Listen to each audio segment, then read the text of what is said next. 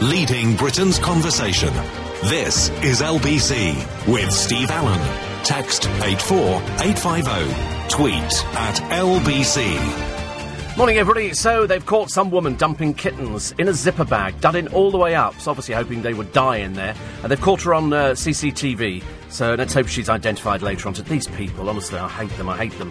Uh, the disgraced footballer Adam Johnson faces years in prison, the collapse of a career, all for the sake of uh, being lured by a girl who targeted him in the first place. But uh, as I po- keep pointing out to people, she was underage. She got really rough treatment in court. You're a liar, you're this, you're that. All she was doing was telling the truth. However, she might have been, at best, somebody who was severely wronged. I don't really think it justifies ten years in prison. That's what the papers are saying. They're saying ten years in prison. I mean, I seriously thought, judging by what some people get for molesting real underage girls, you know, he sort of is really getting the uh, the top whack on this one. And I don't know why they're making an example. I mean, surely even Rolf Harris and Stuart Hall didn't get this kind of thing. And they were having uh, sexual relations with underage girls. You know, this is a, this is a stupid footballer who's thick at the best. And, um... And now they've... I mean, I couldn't believe the picture on the front of the paper either, because this is an early picture of Adam Johnson in his Speedos, because, let's face it, nobody in their right mind wears Speedos, and it was obviously there to find the headline pedo in his Speedos. But it's a thin line, isn't it, between paedophile and she's she's above age. It's fifteen to sixteen. It's not like twelve. When, when I, whenever I hear the word paedophile, I always think ten, twelve, something like that. I don't tend to think, because I'm I'm not naive enough to believe that in the papers nowadays we get so many stories, the Sun as well, put them in there, of kids of eleven and twelve who are sexting pictures of themselves. But uh, in the case of uh, this one, he was doomed to failure from the start. He lied, and then he decided to tell the truth, and that's when it all collapsed. And you think, why in God's name would you ever want to give up for the sake of a grope with a fifteen-year-old girl? Sixty thousand pounds a week. Your girlfriend, who is now split from him with their child, he's, he stands no chance of making any money at all. I don't know whether he's got savings. I don't know anything at all. And he could go to prison for, well, they've said up to ten years. I I don't know what he will go to prison for. I've got no idea how they work these things out. Do they make an example of him to say to other people? Because there must be other people out there who have not been caught, who have had sex with fifteen-year-olds. There must be. Absolutely, there has to be. So when they've said ten years, he could face ten years in jail because he sort of, uh, he gave her these tops and then apparently, well, then he didn't give her and then he took them away. And then he said, now you owe me for them. And the whole thing developed. She had a crush on him, quite clearly, because uh, he was a footballer of the team that she supported. But is it is it really ten years? Otherwise, you could probably go round schools and find all sorts of people who've been having sex with fifteen-year-olds. So, but to give up six, it's the giving up sixty grand a week. Nothing would be ever worth giving up six. Imagine if you were in the fortunate position of driving a nice car, you've got a nice girlfriend, you've got a lovely baby, you know, everything is looking fantastic, nice house. They're paying you sixty thousand a week. That's two hundred forty thousand pounds a month. Blimey. I'd step over everybody to get to two hundred forty thousand pounds a month. And then you give all that up. Why? Why on earth goes through somebody's mind? Giving up that amount of money. It's the money that, that bothers me as to why you'd want to screw your entire life up. He then goes on the sex offenders register and he'll come out of prison in whatever it is, two years. I think he'll probably get two years. But as I say, that's purely guess. I'm just basing it on what people who, what I call, you know, people who've molested younger people than that and more of them, and basing it on what they've been given. I don't see he's going to get ten years in prison. I'd be very surprised. I would think probably two years, which means that he could be out even sooner. But what does he do? Nothing. Nothing. He's completely screwed up everything. Absolutely. So the papers are full of that today, because when it first came in yesterday, he'd been acquitted of one charge, and then, and I thought, oh right, he's been acquitted of one charge, and then he was found guilty of the other charge, and that's when the papers obviously revised all their headlines. So uh, that's in the papers today. Ascot, I've noticed, is having a, uh, a losing battle. They're trying to make the Chavs Uh, cover up. You've never seen such a bunch of degenerates in your life who are allowed in. I mean, really poorly dressed old scrubbers who turn up wearing the most awful outfits. You know, they obviously come from the wrong side of the tracks. They are the low rents, the people who, you know, just take it down to another. I've told you before, I've been at Waterloo Station, seen men getting on the train, their faces covered in tattoos. What sort of people are they? Sort of people, thank God they don't live near me. Thank God. Uh, the new badge that you'll find on shop windows, it says that breastfeeding is welcome. And uh, but you wouldn't know what it was unless you looked at it closely. It doesn't actually have a picture of breast. It's just got, I think, mum's sort of welcome, which is OK. Want to clean your rubies this morning? Got any rubies? That's not Ruby Murray curry, OK? You want to, although you could put your curry in the microwave, put them in the microwave. Want to clean rubies. The only place you get a bit of peace nowadays is the bathroom. It's like that. Because because um, I was firmly of the opinion, up until the age of about twelve, that God was in our bathroom. I was totally of the opinion that God lived in the bathroom. Where, I have no idea. I remember that distinctly, because my uh, my younger brother would be in the bathroom, and my mother would come and bang on the door. She'd go, "Good Lord, are you still in there?" And so I believed that God was in the bathroom. Met a lady on the station yesterday, and then she tweeted and said, "Just met Steve Allen, great face for radio." You know, what could you do about it? It's radio. I'm not supposed to be uh, a good-looking person. And thank God not, eh? Thank God. Imagine if I'd been good-looking and talented. Oh, it'd be unbearable. Unbearable. Uh, Muhammad Ali admits he made up a racism claim, finally, in his uh, latter twilight years. He's now admitted that he made it all up.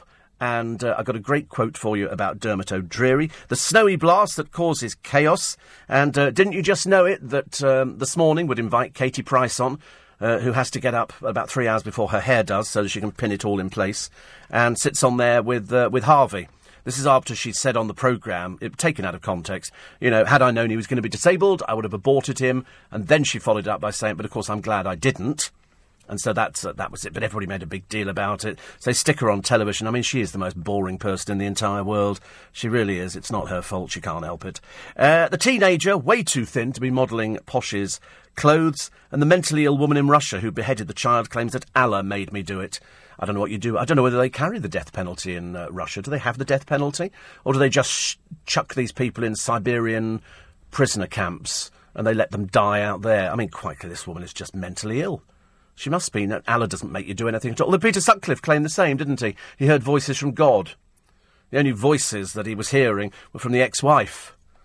And uh, Peter Sutcliffe, who uh, who needs to be put in a proper prison. We had a campaign a short while ago to get him out of Broadmoor. There's nothing the matter with him. He's just had a really cushy life in there. About time he got a little bit of uh, little bit of hard knocks, I think, in the real world. No death penalty in Russia. Surprising, isn't it, actually? Because I'm sure Putin orders all sorts of things. Certainly does when it gets to this country. They go, oh, and we think that was ordered by Putin. What, the man who died? Yeah, I think so, yes. Because the K G B do exist. I used to think they were just sort of like part of SMERSH.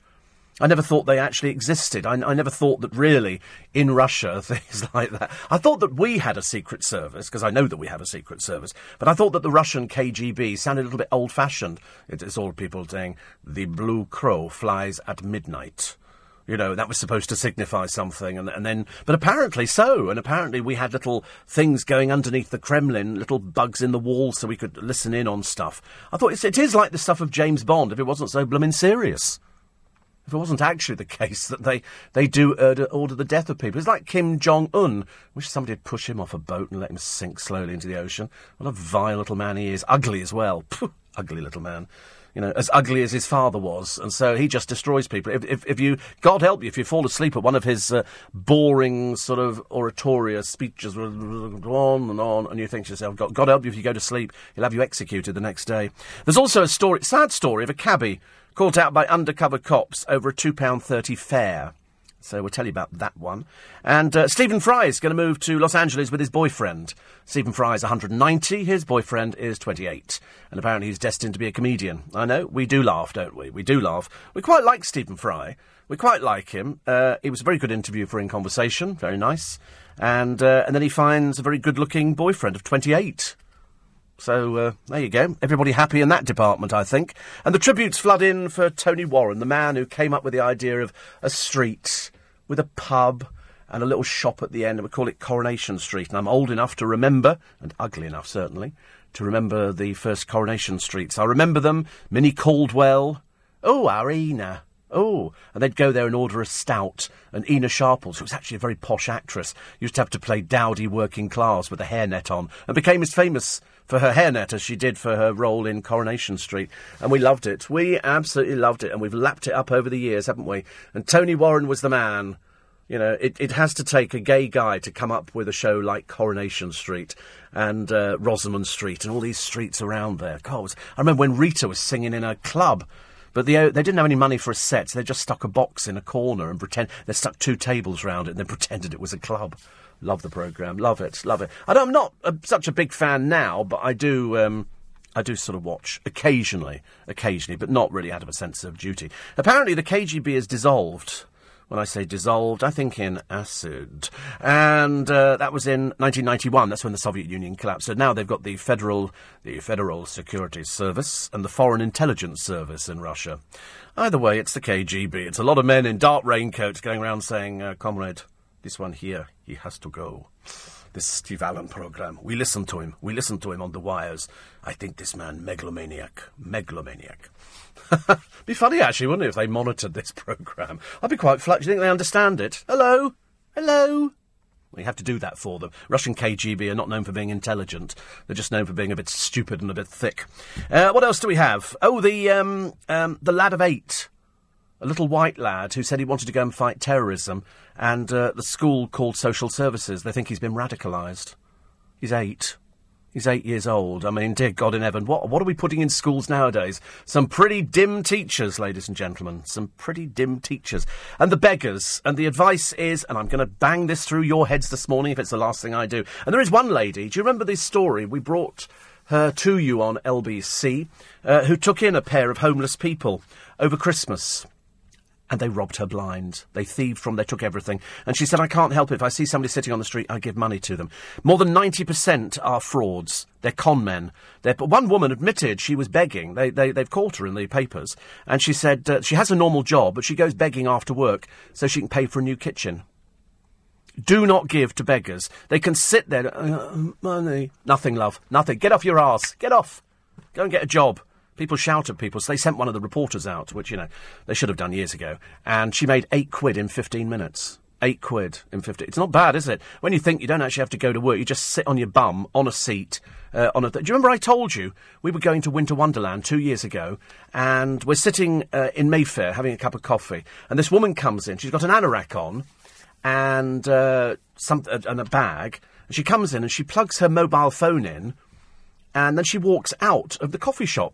I said to a friend of mine, she's left her phone here. What does she do? She takes the anorak off, she folds it up in a bundle, sits on it, and then pulls the blanket up and she sits outside a shop begging mon- money. And I thought, what, you can afford a phone, dear, and you're begging? They're frauds. These people are professional beggars. They go out there. Most of them are in accommodation. They have money coming in. They are not poor. They are not homeless. They're either feeding a drugs habit or a drink habit, or possibly both, but they're certainly not homeless. And, you know, there's one of them, he's actually been in court. He had a big sign up saying, you know, in the army, put down his number. He's wearing an army sweater. He's a crook. He's as bent as the proverbial nine-bob notes. They're all exposed in the papers today. So if you see somebody sitting by a cash point, do not give them money. That's the advice from all the experts. Do not give them one penny piece. Just smile and go, morning. Do not give it to them. Really, don't give it to them. Might sound harsh, but frankly, it's like me standing outside the building going, give me some money. And you going, no, because, you, because you've already got money, haven't you? Give me some money. And that's what these people are doing. They're, they're doing it illegally. And when they get caught, they go to court. And there's one of them, he's driving a forty thousand pounds Audi. He's been caught on, on camera, begging, then going and getting into the car. You know, these people need to be exposed. Do not give any money, any money at all to anybody begging on the street, OK? Simple as that. And that way you'll keep your money. Otherwise you might as well just, why don't you just sort of throw it down a drain? Because that's what you'll be doing if you give them any money at all. So give them not one penny piece. You don't see anybody dead on the streets of London, ladies and gentlemen, ever, ever. Uh, I always give money, says Caroline, to uh, to the Big Issue, thinking they're genuine. Well, some of them won't. I don't give to uh, anybody with a dog. Nothing to a dog. OK, and you'd be a fool, Caroline, to give to a dog because they get extra benefits if they've got a dog. And so the dog sits there all day and uh, they're, they're relying on people like you. Uh, unfortunately, ninety percent of people with dogs are frauds. They're frauds, OK? And so don't don't give to them. That's all I can tell you. All I can tell you. Uh, Jamie says on the subject of Putin, uh, if we leave the E U, be under threat by Russia. If that's the case, how come they've allowed the Russians to buy half of London? Well, the Chinese and the Russians have split it. I thought, oh, I'm late. Um, but uh, the Russians got loads of it because there's loads of oligarchs, isn't there? And they make their money. I mean, look at look at old um, uh, what's his name? Who's got Chelsea? What's his name? That's Roman. It's either Abramovich or Abramovich. It's got all sorts of different... Anyway, market trader. Thick as a brick, but made an absolute fortune. Not with market trading. That's why all his girlfriends are really super, super educated. And, of course, you know, a lot of women in, in Russia, you have to be careful, because many of them are working the uh, the clubs in London. They're looking for rich husbands, rich boy. Why they're here, I've got no idea. Better off staying in Russia. eighteen minutes past four. L B C. Nick Ferrari at breakfast every weekday morning from seven, only on L B C. And with Nick this morning, he speaks to the British truck driver that was surrounded and attacked by migrants in Calais.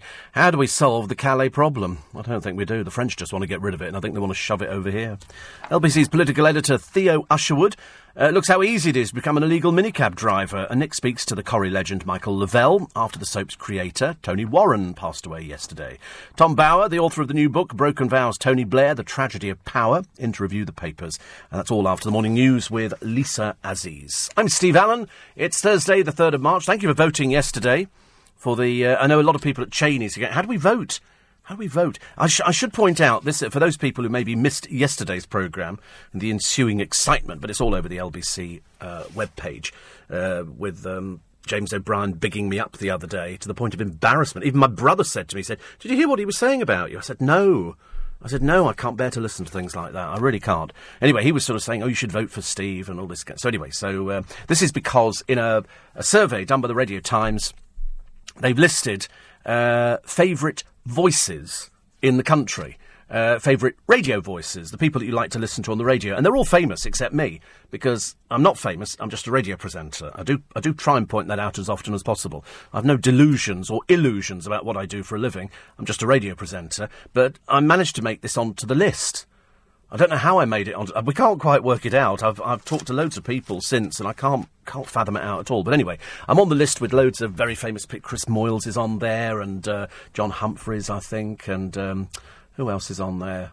Henry Blofeld off cricket. Uh, there's a football commentator, uh, Alan Green. There's all there's all sorts of people on there. And uh, and, and to be honest with you, I, I, I thought it was a joke. I thought maybe there was another Steve Allen. I thought there was another Steve Allen on there, and they were sort of putting it down to the fact that uh, it was this other Steve Allen. But no, it did say Steve Allen on, on L B C.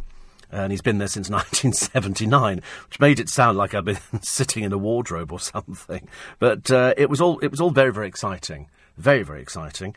And uh, and so there's a list of twenty women voices and twenty male voices, which I think is I think it's really nice, actually. I mean, I, I really do think it's, uh, it's very nice indeed. Uh, Eddie Mayer uh, is on the list as well. There's all sorts of people who've got... But you're not voting for programmes, you're voting for voice. And that's what, because somebody was writing in to uh, another radio presenter who used to be here some time ago saying, but you should be nominated because your programme's brilliant. And I thought, no, no, no, it's not programmes. You're not voting for a programme or whether somebody's a personality. You're voting for somebody's voice, whether you like the sound of their voice, whether or not their voice is the kind... I can't remember how they described it. It was something along the lines of, do you trust this person, isn't it? This this person...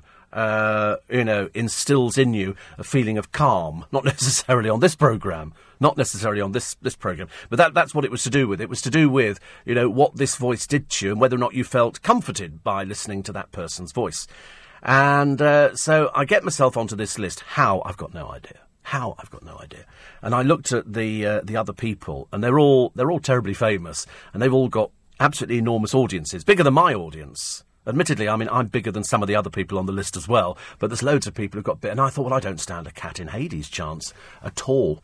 They just say the, the brilliant Steve Allen has been with L B C since seventy-nine. Then, then they, they come up with this line. I don't know where this came from. The older he gets, the camper and cheekier he becomes. Is there a more mischievous voice on the air today?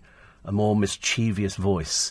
And then there's, a, then there's somebody called Owen Bennett-Jones, who presents on the uh, the World Service. Uh, Michael Barclay, uh, who's got a, a lovely, dark, rich, chocolatey voice. They don't say that about mine. They've done, I always wanted to have a dark, rich, chocolatey, velvety voice. Uh, Henry Blofeld, of course, uh, a voice as plummy as jam. Ken Bruce... You know, all these people are, are sort of professional radio presenters. Uh, Harvey Cook, Charles Collingwood... Uh, Barry Cryer. How could I compete with Barry Cryer? I mean, goodness sake. You know, they say that uh, uh, for more than you know, so many decades on Radio four's I'm Sorry I Haven't Got a Clue. I mean, he's, he's I think he's over eighty now. He's phenomenal for his, uh, for his years. Alan Green, of course, who does football. John Humphreys, everybody knows about John Humphreys.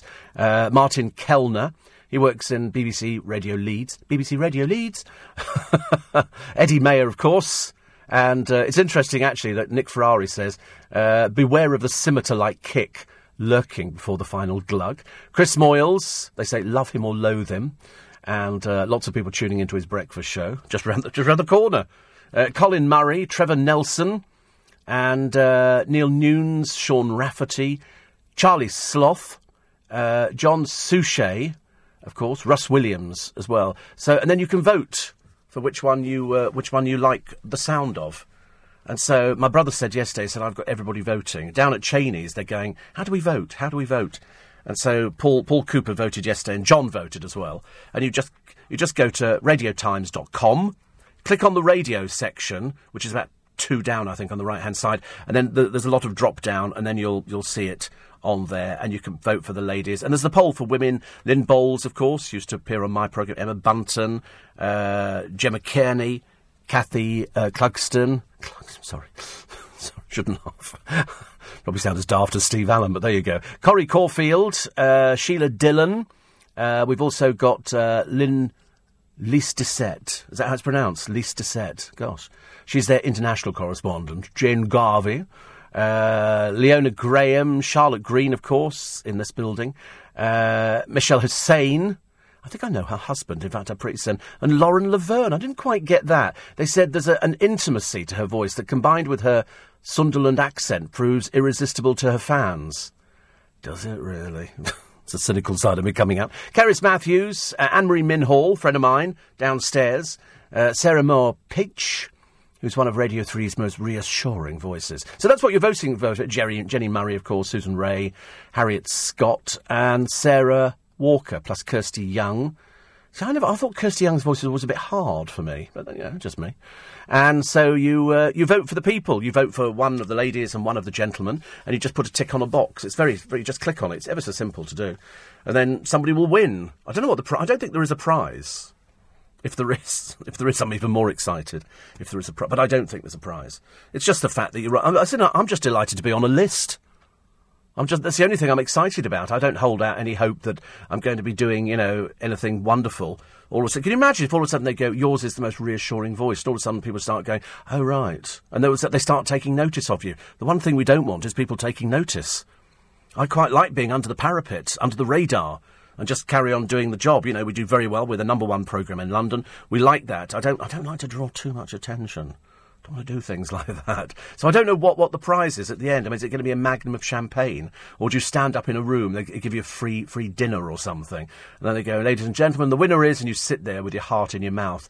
And then they announce your name, maybe, if you're if you're that lucky and God is on your side. And and then you walk up and they're all going, oh, my God, he's fat. You know, and, and then you open your mouth. Hello. And they all go, where's that come from? Because some people on radio, some people put on voices. I know it's, I know, seriously, I'm, I don't want to, I don't want to name names, but there are some people and, um, and they, and they sort of, they put on a voice because they think that's what you're supposed to sound like. And so they go, yeah, when I first started, if you listen to some of the early Steve Allen recordings, I thought I was Butch. I thought I had a big, butch, deep, brown, gravelly voice that would sort of, you know, sort of make everybody want to listen. But of course, you s- suddenly realise. I mean, James O'Brien's not. If you hear him in the office, why, aye? Oh, Steve, how you doing? He goes, and I go, all right, James. He, nobody knows. He goes on air, hello. It's all terribly, terribly posh, you know, live in Chiswick and all the way. He doesn't. Hackney. Lives in Hackney. It's a, you know, it's, he's, he's built up a persona. The actual James O'Brien you listen to does not exist. It's a composite. It's a composite of different... He's, he's taken a little bit of me, a little bit of something else, a little bit of here, and it puts it all together. Because when you hear him talking in the office, he's broad northern. I'm telling you, he's so... Seriously. And he goes on air. They've, he's got... And I'm, I'm not talking out of turn here. He's got a little machine in the studio which you adjust it, and it goes from northern... You turn it down, down, down, down, down, and it goes to southern accent. It's like a little voice box. It's been... Most people have it built. I don't use it. I don't use it. I actually put it on, and I and I sounded sounded a little bit like Cheryl Spagbowl, so I thought that wasn't. But he has little little boys. Dar- you don't think Darren Adam is Scottish? Seriously, he's here because they have to make up the quotas. You know, and so what they've done is they've said, listen, we need a Scottish voice. And he's like, yeah, I'm not sure about that, actually, mate. And so they've now made him terribly, terribly Scottish, almost a little bit. You know, and it's, it's, but they've all got these, but I'm the only one who doesn't have it. I mean, you know, believe me or believe me not. Oh, God, I'm late for the news now. Here we get into trouble. You wait till it... Well, anyway, I'll come round to this one in a moment. Because uh, L B C News Time, it's four thirty, the latest headline. Leading Britain's Conversation, L B C, with Steve Allen. It certainly is, with a voice like velvet chocolate. It's lovely to have your company this morning. You know, I've started using the voice box. I'm so excited by the fact that I discovered it. And I only discovered it literally a few weeks ago. And, and there's, a, there's an English version and a Scottish version as well. And so the Scottish one is used by... We have a Scottish newsreader here called Paul Smith. He's, he, he's actually from Brixton.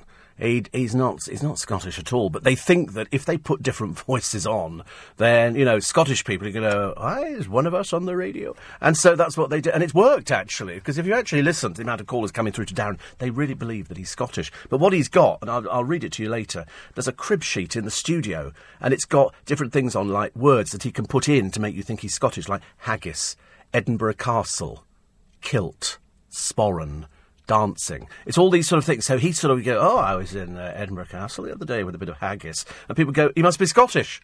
And, I, and there's a crib sheet in the studio. And and the and the, and the newsreader, Paul Smith, got exactly the same.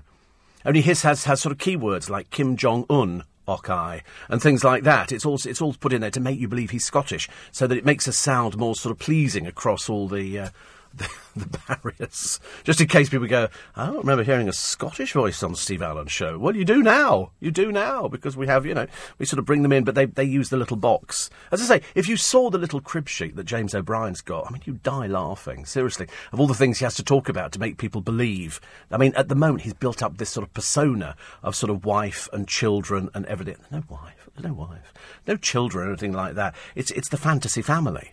It's all there. There's just him, Teddy, and some chickens. That's all he's got. There is, there's nothing else. And me. You know, he is my stalker. He's the Steve Allen stalker. So anyway, so if you want to vote, uh, you go to uh, radio times dot com. Click on the radio section. You'll see it on the top. There's a bar which has got, you know, all the different sections. And then it drops down. You can vote for your favourite lady voice. But you're not voting for the programme. You're voting for the voice.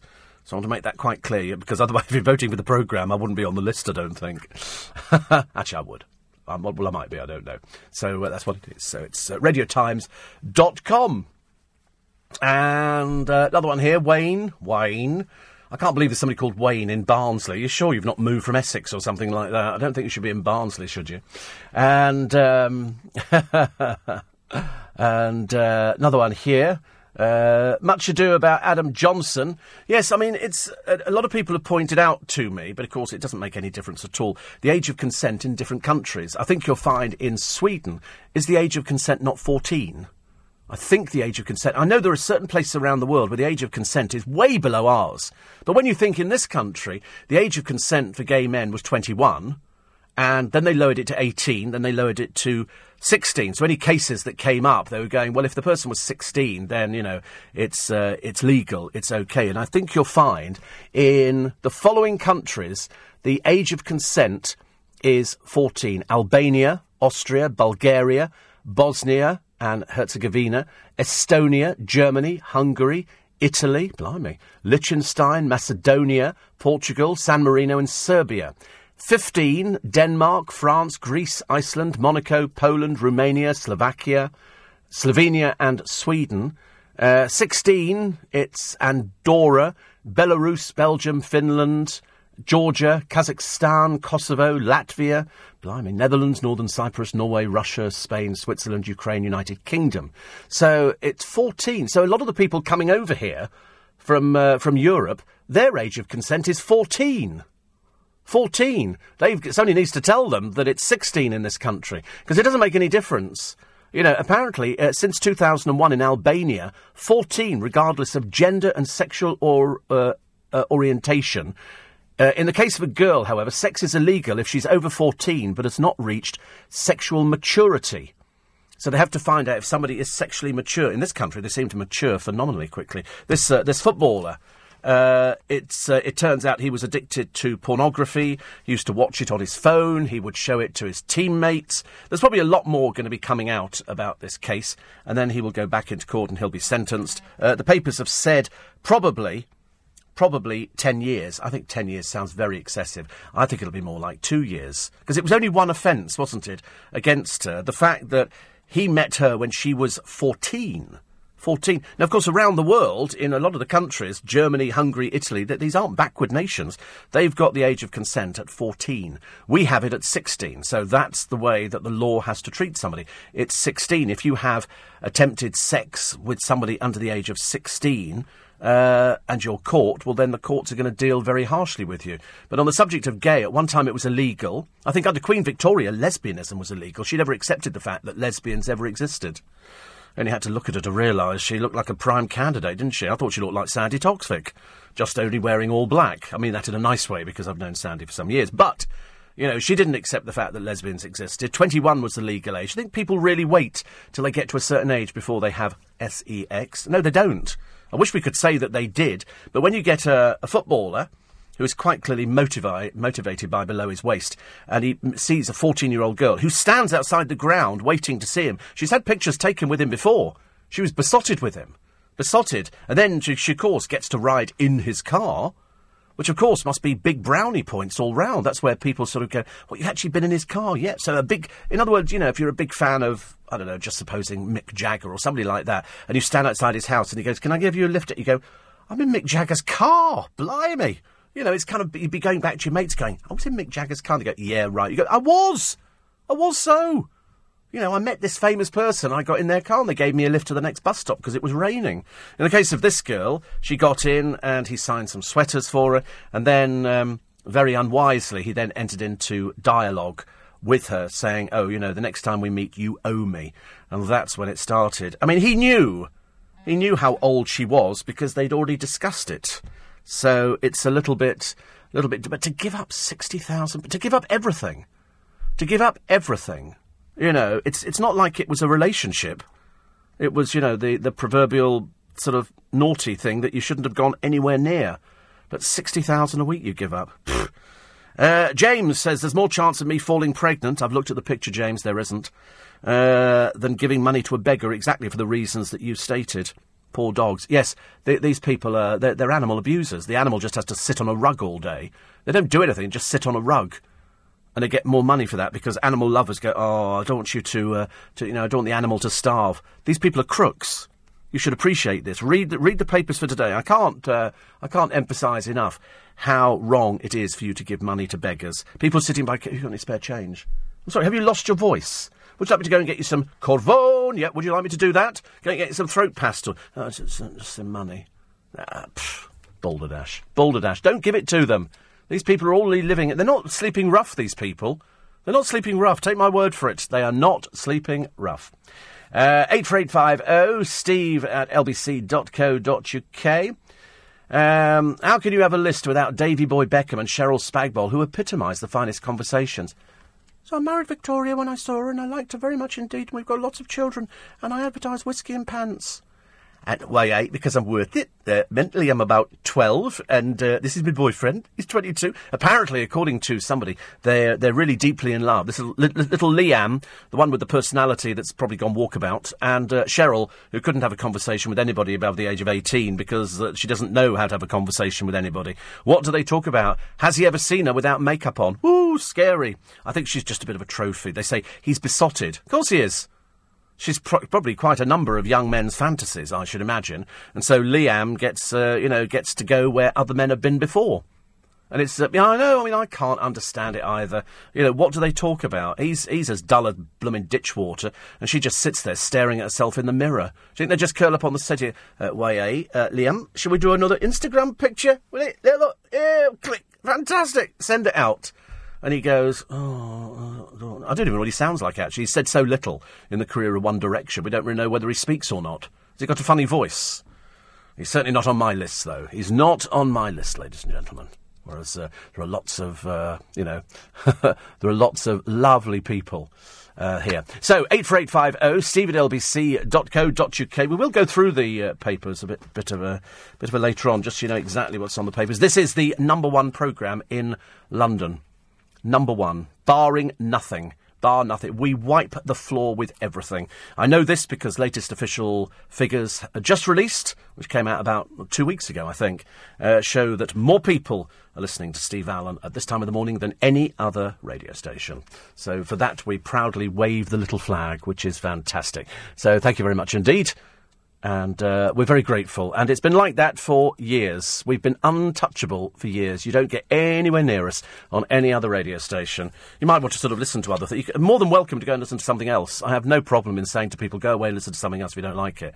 It's fantastic because, uh, I, listen, even if I shed one hundred thousand people, which is highly unlikely, wouldn't make any difference. Wouldn't make any difference at all to my audience figures. We'd still wipe the board with everybody.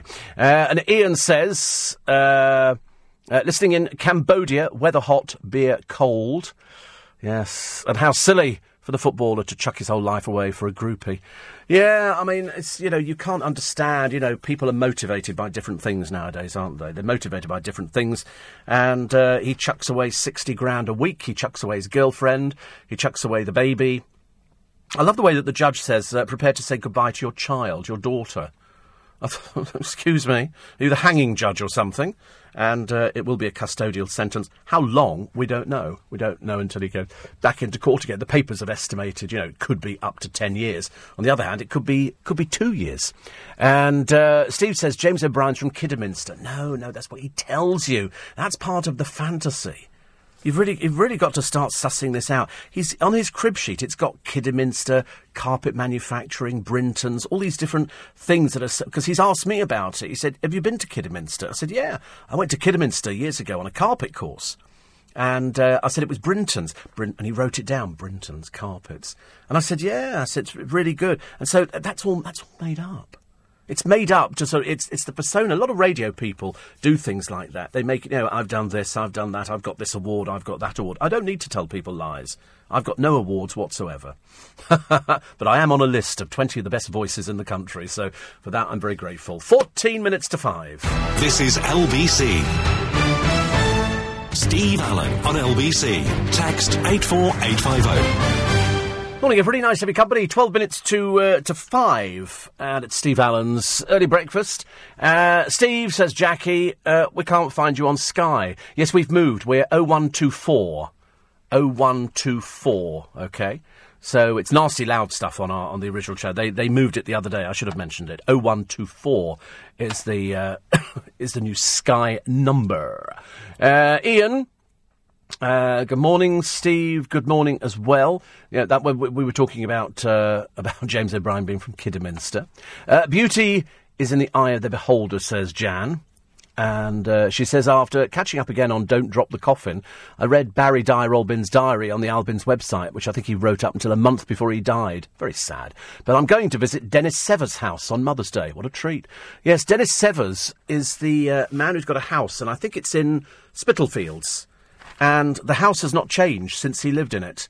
It was an old house, and it was an old weaver's house, wasn't it, I believe? And so he kept it as it would have been, including noises. They've got speakers strategically placed to, to give you the atmosphere of the house uh, back in the time that it was in its heyday. Uh, candlelight everywhere. Very, there's a few of these houses around, but Dennis Severs is one of the best. He was a big listener to L B C. He used to he used to write to me on a on a regular basis. So uh, I'm always delighted to to talk about his house and to tell you how good it is if you're looking to go somewhere. And it is Mother's Day. It's on Sunday, isn't it? Which I think is going to be the sixth. And that's when you have to go out and buy flowers and uh, chocolates and all sorts of things. And already the adverts have started appearing in all the newspapers uh, saying, you know, you can get this for three quid and that for four quid and a box of chocolates and we're chucking a meal and everything else. Uh, all for your mummy for Mother's Day. And that doesn't matter whether you're a young person buying for your mummy or whether you're an older person going to visit your mummy, or it will be in the case for a lot of people going to the cemeteries and the crematoriums to go and visit their, their mummies there. And you can always guarantee on Mother's Day, uh, some of the big crematoriums in London and outside of London as well, it will be an ocean of flowers. It will be an ocean of flowers. I don't know why. I don't know why. I've always... I love flowers, don't get me wrong. But I always was told by a world-famous psychiatrist, only give flowers to the living. they appreciate them a lot more. When you when you give them to somebody, after Diana died, there was more than thirty million pounds spent on flowers. They sat there in front of Kensington Palace in their plastic, rotting, until they just got picked up and thrown away. It was a terrible waste. I mean, it was a fantastic show, and uh, I can still remember it now. We used to have L B C listeners who were down there on most days, and they would phone in and tell us, you know, we're down here again, Steve, and this is what it's like down here. But there were thirty million pounds spent on flowers, and they sat there and rotted. And in all these cemeteries, there'll be flowers going on graves and things like that, and um, and people will spend money because it's... But don't give it to the dead. They don't appreciate half as much as the uh, as the living do.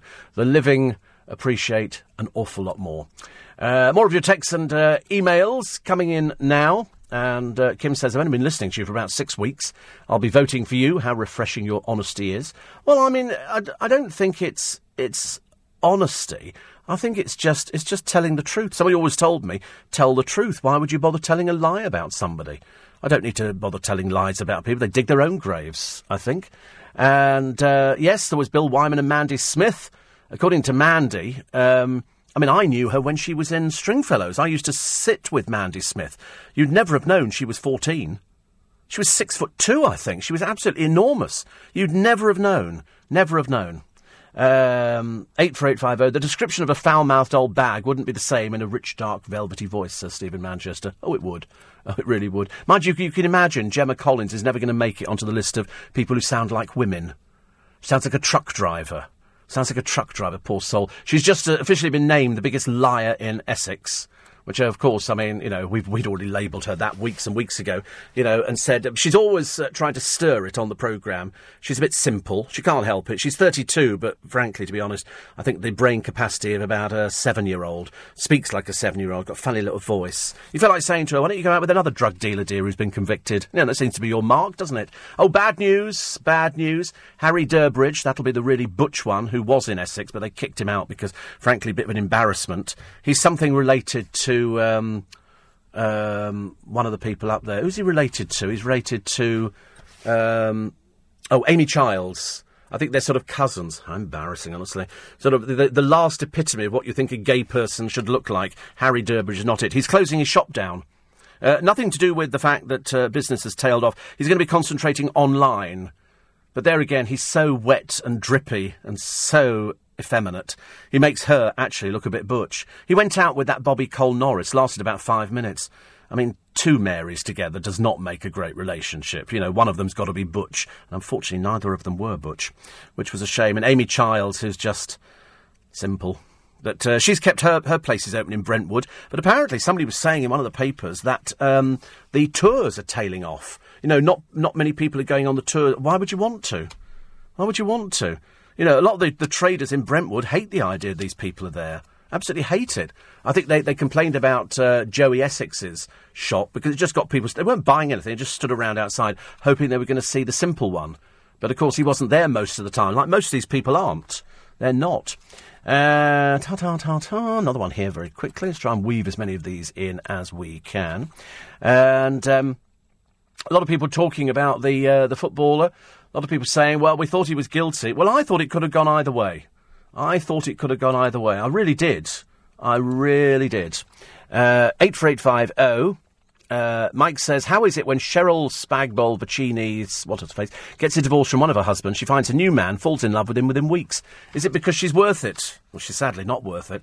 And they're not divorced. She is not divorced yet. Uh, I think they're going for the divorce, but as far as I know, she is not divorced at the moment. But, uh, of course, I mean, you don't ever believe any of her relationships. She's uh, she's needy. She's needy. My friend Jim says, uh, my hair... Oh, wait a minute. What has he done with his hair? He says, it's getting a bit too long, almost like Donald Trump. A trip to the barber might be on the cards later. Mm. He is looking a little bit scruffy. You do... I've got to go and get my hair cut today as well. I know you probably think it's because I'm worth it, but I, I, every so often, if you have it cut short, you need it keeping short, because it looks better that way. Uh, I think Jeremy Kyle has finally lost the plot. I had to switch off yesterday, says Malcolm, as there was a family at war on, and they were all talking at once. Impossible to follow, and he doesn't seem to do anything about it. Uh, if it continues like this, I'm afraid its days are numbered. Well, I mean, it's, it is just, it's Chav Central, isn't it? It's a lot of disgusting people who sit there swearing and pointing and shouting obscenities at old women with no teeth standing over. You slept with her! You did! You... And so it goes on. I mean, you do sit there thinking, which part of the country are they in? And I'm so glad I'm not in it. I don't want to be anywhere near these people. They just, they don't understand how ghastly they are. There was a woman who was done... Uh, I think she's in some of the papers today. She's a benefit fraudster. She's lived here for donkey's years, but apparently she doesn't speak English. So they had to call in a, a Bengali interpreter. It's amazing. Managed to learn enough how to fiddle the system, but can't speak English. And turned up in court in a wheelchair, as if that made any difference. She was ripping it off left, right and centre. And somebody said, and wrote in, I think, on one of the... Uh, on one of the, uh, those sort of chat things where you can comment on it and saying, so she doesn't speak a word of English, so has to have an interpreter in court, and yet managed to fiddle the system. You go, yeah, because she's lying. She's lying. These, these, these people, they, they learn how to do it. They learn very quickly. It's like all these people here, the migrants, fighting. There's pictures in the papers of people, you know, pulling out knives. We don't want these people in this country. These aren't economic migrants. These are scum. These are awful people. You know, there's a call now... Uh, to say, you know, we just do not want these people over. We don't want any of them. Don't want any of them. Especially as now we've discovered that most of these people are coming from countries where the age of consent is fourteen. So they probably don't think there's anything the matter with that, do they? They probably think, oh, that's OK, till they get themselves into court. We've got more paedophile rapists from, uh, from uh, Eastern European countries than anywhere else. Th- beggars as well. They did a whole list of where the, uh, of where the beggars come from. And uh, I'll read you out the list a bit later on. Plus the, uh, the man here, a liar. This is Stuart Fenton, thirty-eight. He's a liar. He's put down a number. He claims he was in the paras, so he's a ex-armed forces. Just need a little help. Counsel a waste of time. Please help. Thank you. God bless. But, uh, in fact, uh, a cop nailed him in Weston-super-Mare. He wore a D-Day anniversary top and made up an army number. number. He's never been in the services. He's a crook. He's bent. He's bent. He admitted fraud and got a suspended sentence with two hundred pounds costs. He is actually living... Uh, in a in a flat. He's on benefits and he's got a flat and he's out there begging. He's a crook. He's a disgrace. But they, these he got a suspended sentence, ten years in prison. Ten years. That's what I'm. That's what I'm working on. And another one here, a beggar who's faced fury, pictured loading bags into a flash sports car. Matthew Brinton uh, claims that the car was left to him by his nan and has been stolen since Snap's emerged. He goes begging in Newquay. He's regularly scrounging on the streets. And uh, he's received death threats and says the abuse he's received has driven him to consider suicide. He's another one with a dog. So, in other words, he's an animal abuser at the same time. These people shouldn't be allowed animals. They really shouldn't.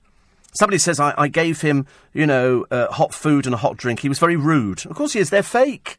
They're fake, these beggars. All these people sitting there with notices. They're fake. None more so than Stuart Fenton, duped strangers into giving money and buying him food. He's on benefits and he lives in a flat. He's not paying a penny piece. He turned up in court the other day, looking very smart, little boy, aren't you? Crook. Honestly. One of the, uh, one of the people here who runs Broad Street says that these people rake in up to eight hundred pounds a day in the centre of Birmingham. Why on earth? I tell you what, why don't we all go out there? Why don't we just get everybody, you know, in Weston-super-Mare and all these places to just literally go and sit on the streets? And when they go, what are you doing? You go, we're begging. We're all begging. We're all fa- and go. And, I tell you what, just go and sit next to some of these people. Hello, you all right, mate? Yeah, I'm begging. I'm just doing a bit to get a new kitchen in. Hello, give us some money, please, mate. Give us. A- and it will completely kill them. They'll have to move away from you, and that's when you know that they are crooks. The cabbie caught out by the undercover cop. He um, he thought he was doing the best thing that he could do, but it turns out he lost his business, he lost his licence, he lost everything.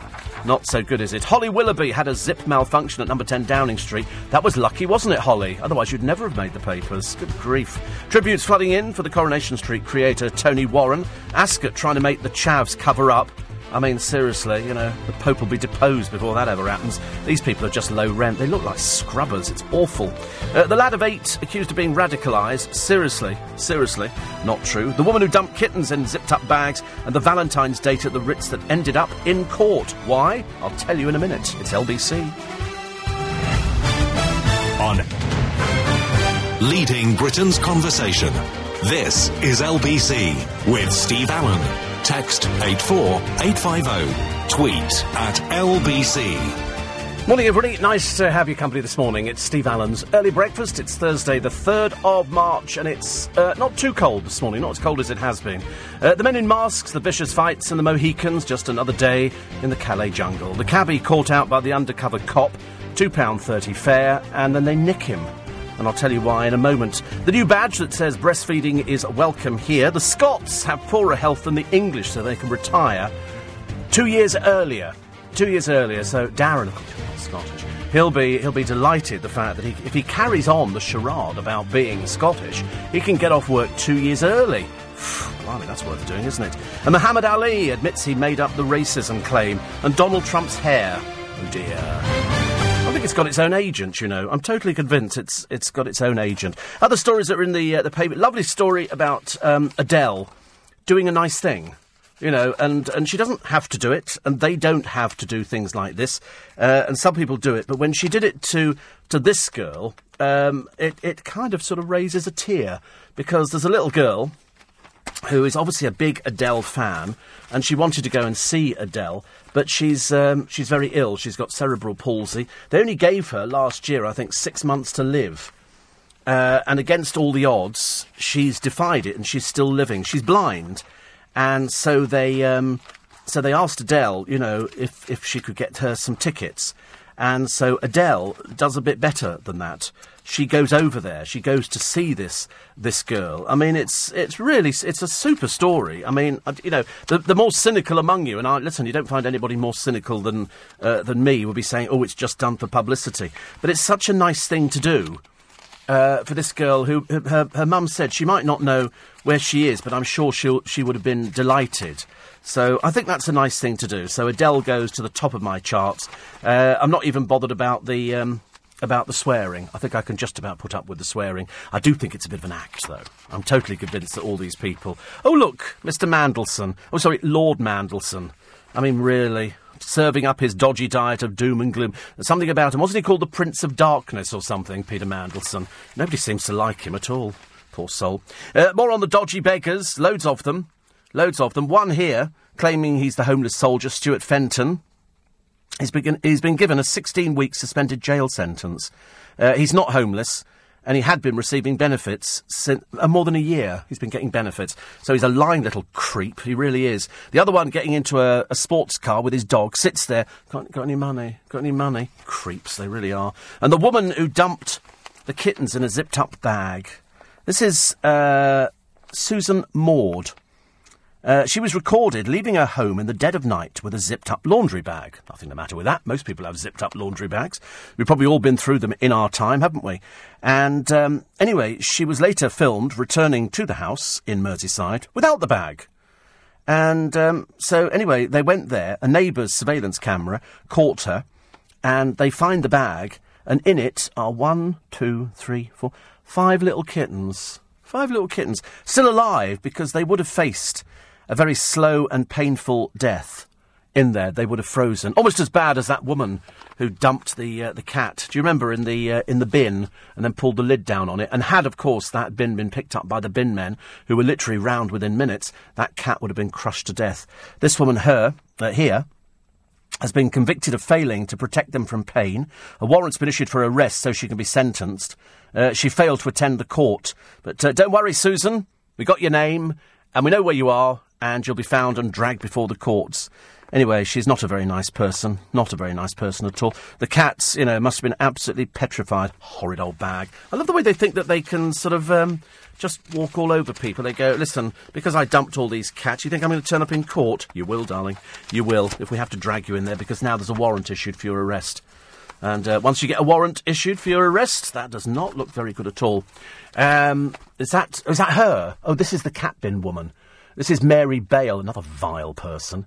She pleaded guilty to causing unnecessary suffering to a tabby cat. They say one explicable moment of cruelty when Mary seized the cat and dropped it into the weenie, weenie, bill, weenie bin was only punished with a modest two hundred fifty quid fine. The cat bin woman from Coventry, horrible old bag, became reviled around the world. She said it was a split second of misjudgment. Thousands of people, I mean, they got, a, they got a bit carried away. They said she was worse than Hitler, and they called for the death penalty. A little bit dramatic. I mean, she's just quite clearly one of life's stupids.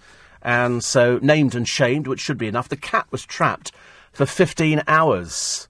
fifteen hours. And so what they did, they actually uh, put a camera in outside the front and eventually sort of tracked her down. I mean, the, the actions were totally deliberate. She had a solicitor, uh, and the solicitor said she had very little recollection of the incident. I know, I'm the same on this programme. You know, you say something one day, and then you get to the next day, and you go, I cannot remember. Somebody says to me, oh, my boss will say something to me. He'll say, oh, listening to you this morning, Steve. He'll say, oh, you made me laugh out loud. And then we both sit there, and he go, I can't remember what it was. Could have been anything on the programme, couldn't it, really? Could have been anything. Anyway, I mean, the judge said that she was in a stressful situation. Do you know that this thing uh, actually... The, the maximum penalty is six months in prison or a twenty thousand pounds fine. She had to pay a victim surcharge. So she got fined the two hundred fifty quid, and uh, then she had to pay one thousand four hundred thirty-six pounds and four pence. I mean, could they not have rounded it up to one thousand five hundred? She's been banned from keeping or owning animals for the next five years. She's resigned from her job, unable to face her colleagues again. And um, it's, she's just horrible. But as she fled the scum, an onlooker shouted, I love you, cat lady. Cat lady, you're my hero. Oh, they should have been run over, shouldn't they, outside there? She's just a nasty piece of work. Nice to be... More than five years ago is that one. Oh, she can keep animals now, can't she? She had the five-year ban. Mind you, why would you want to keep... You know, if she quite clearly is, is not of sound mind, and she looks like she's barking mad anyway. She used to work for Royal Bank of Scotland. Used to work. There must be something about working for a bank that gives you an awful lot of stress. Actually, talking of a lot of stress, there has been much talk in the papers, has there not, of Dermot O'Dreary coming back to the X Factor. I've said, well, listen, compared to how bad Ollie Murs was and Caroline Flack, they might as well, but I think that's just going backwards. They need to find somebody else who can do it a lot better. However, Dermot O'Dreary is, as you know, recording a pilot and has recorded a pilot with his friend Campo D'Agino, Uh, who's a, a little chefette on the television, and it's called Live at the Trattatoria, which is, it's a lovely title, isn't it? Because, and it will involve, it's it's going to be sort of like, it's an Italian restaurant with celebrity guests, T V stunts, music, and of course, cooking by DeCampo.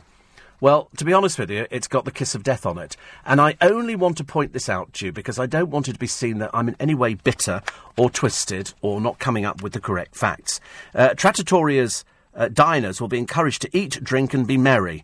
The idea that they're going to have celebrity guests, it'll be the Drearies from the reality shows. Oh, and look, here's Gemma Collins. Don't let her near the bar. You know what she's like. Once she started drinking, she's even worse than when she's sober. And uh, apparently, uh, a lot of people are saying this could be a lot of fun. I see it as nothing more than a, a programme doomed to die the slow, proverbial death of yet another cookery programme on the television. We don't want to see Campo D'Agino on the television. We've seen enough of him, thank you, and I mean we've seen enough of him. And uh, Dermot O'Dreary, really one of the most boring presenters on television. The only reason I'm not in favour of this programme, nothing to do with the fact that I'm bored with both of them, it's the fact that Dermot O'Dreary's restaurants appear to close. In fact, the uh, the latest one, which closed, the Brighton branch of his fish and chip restaurant, Fishy Fishy, put fifteen staff out of work in the process. Accounts for the last financial year showed the company was two hundred thirty-eight thousand in the red. I mean, is this some joke or something that somebody's going, oh, let's let him run a restaurant? He can't run a restaurant to save his life. Two years earlier, he shut another one of his fish restaurants in Poole, the management blaming a lack of passing trade. I mean, seriously, is this bloke cut out for a life running restaurants? No, it's not.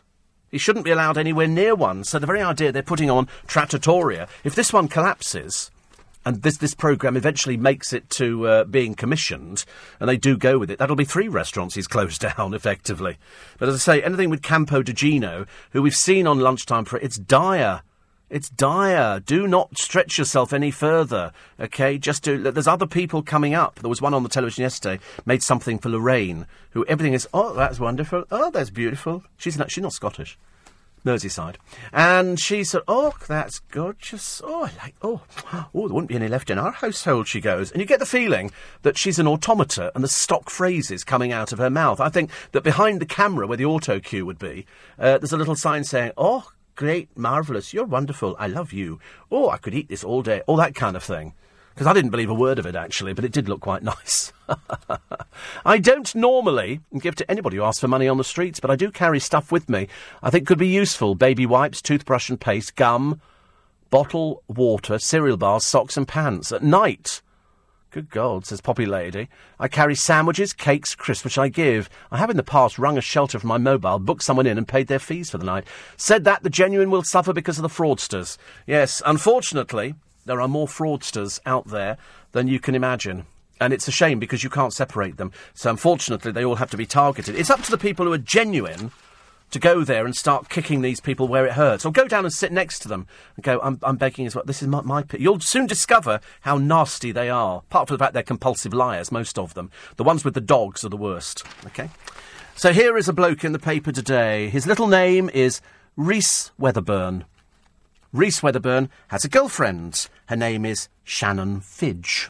Shannon Fidge. Little Rhys Weatherburn, who lives with his mummy and daddy at home, is a, a particularly naive twenty-year-old.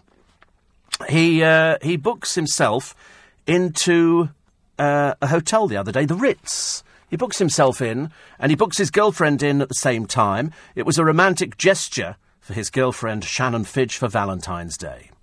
So here he is. He's not the brightest penny in the box. He's a bit of a simpleton, and he's a bad drunk. Because... during dinner, the couple started arguing over her ex-boyfriend, because that's what happens when people have drinks. They go, what did you go out with him for? Sorry, because I loved him. Yeah, what are you doing with me here, then? Because you're paying for the room, you dodo bird. Anyway, uh, when they returned to the room, Miss Fidge refused to have sex with him. Yeah, so they've argued through dinner, OK? So here he is, little little Rhys Weatherburn, little girlfriend, Shannon Fidge. So they start arguing. He told her to shut up with a rude word. He said, we're in a hotel, we're going to have sex. Now, I see this, and you see this as well. At what point can a girl say no any time she likes? You do that, it's rape. Statutory rape. Unfortunately, nobody tells poor Rhys Weatherburn. He's obviously a simpleton.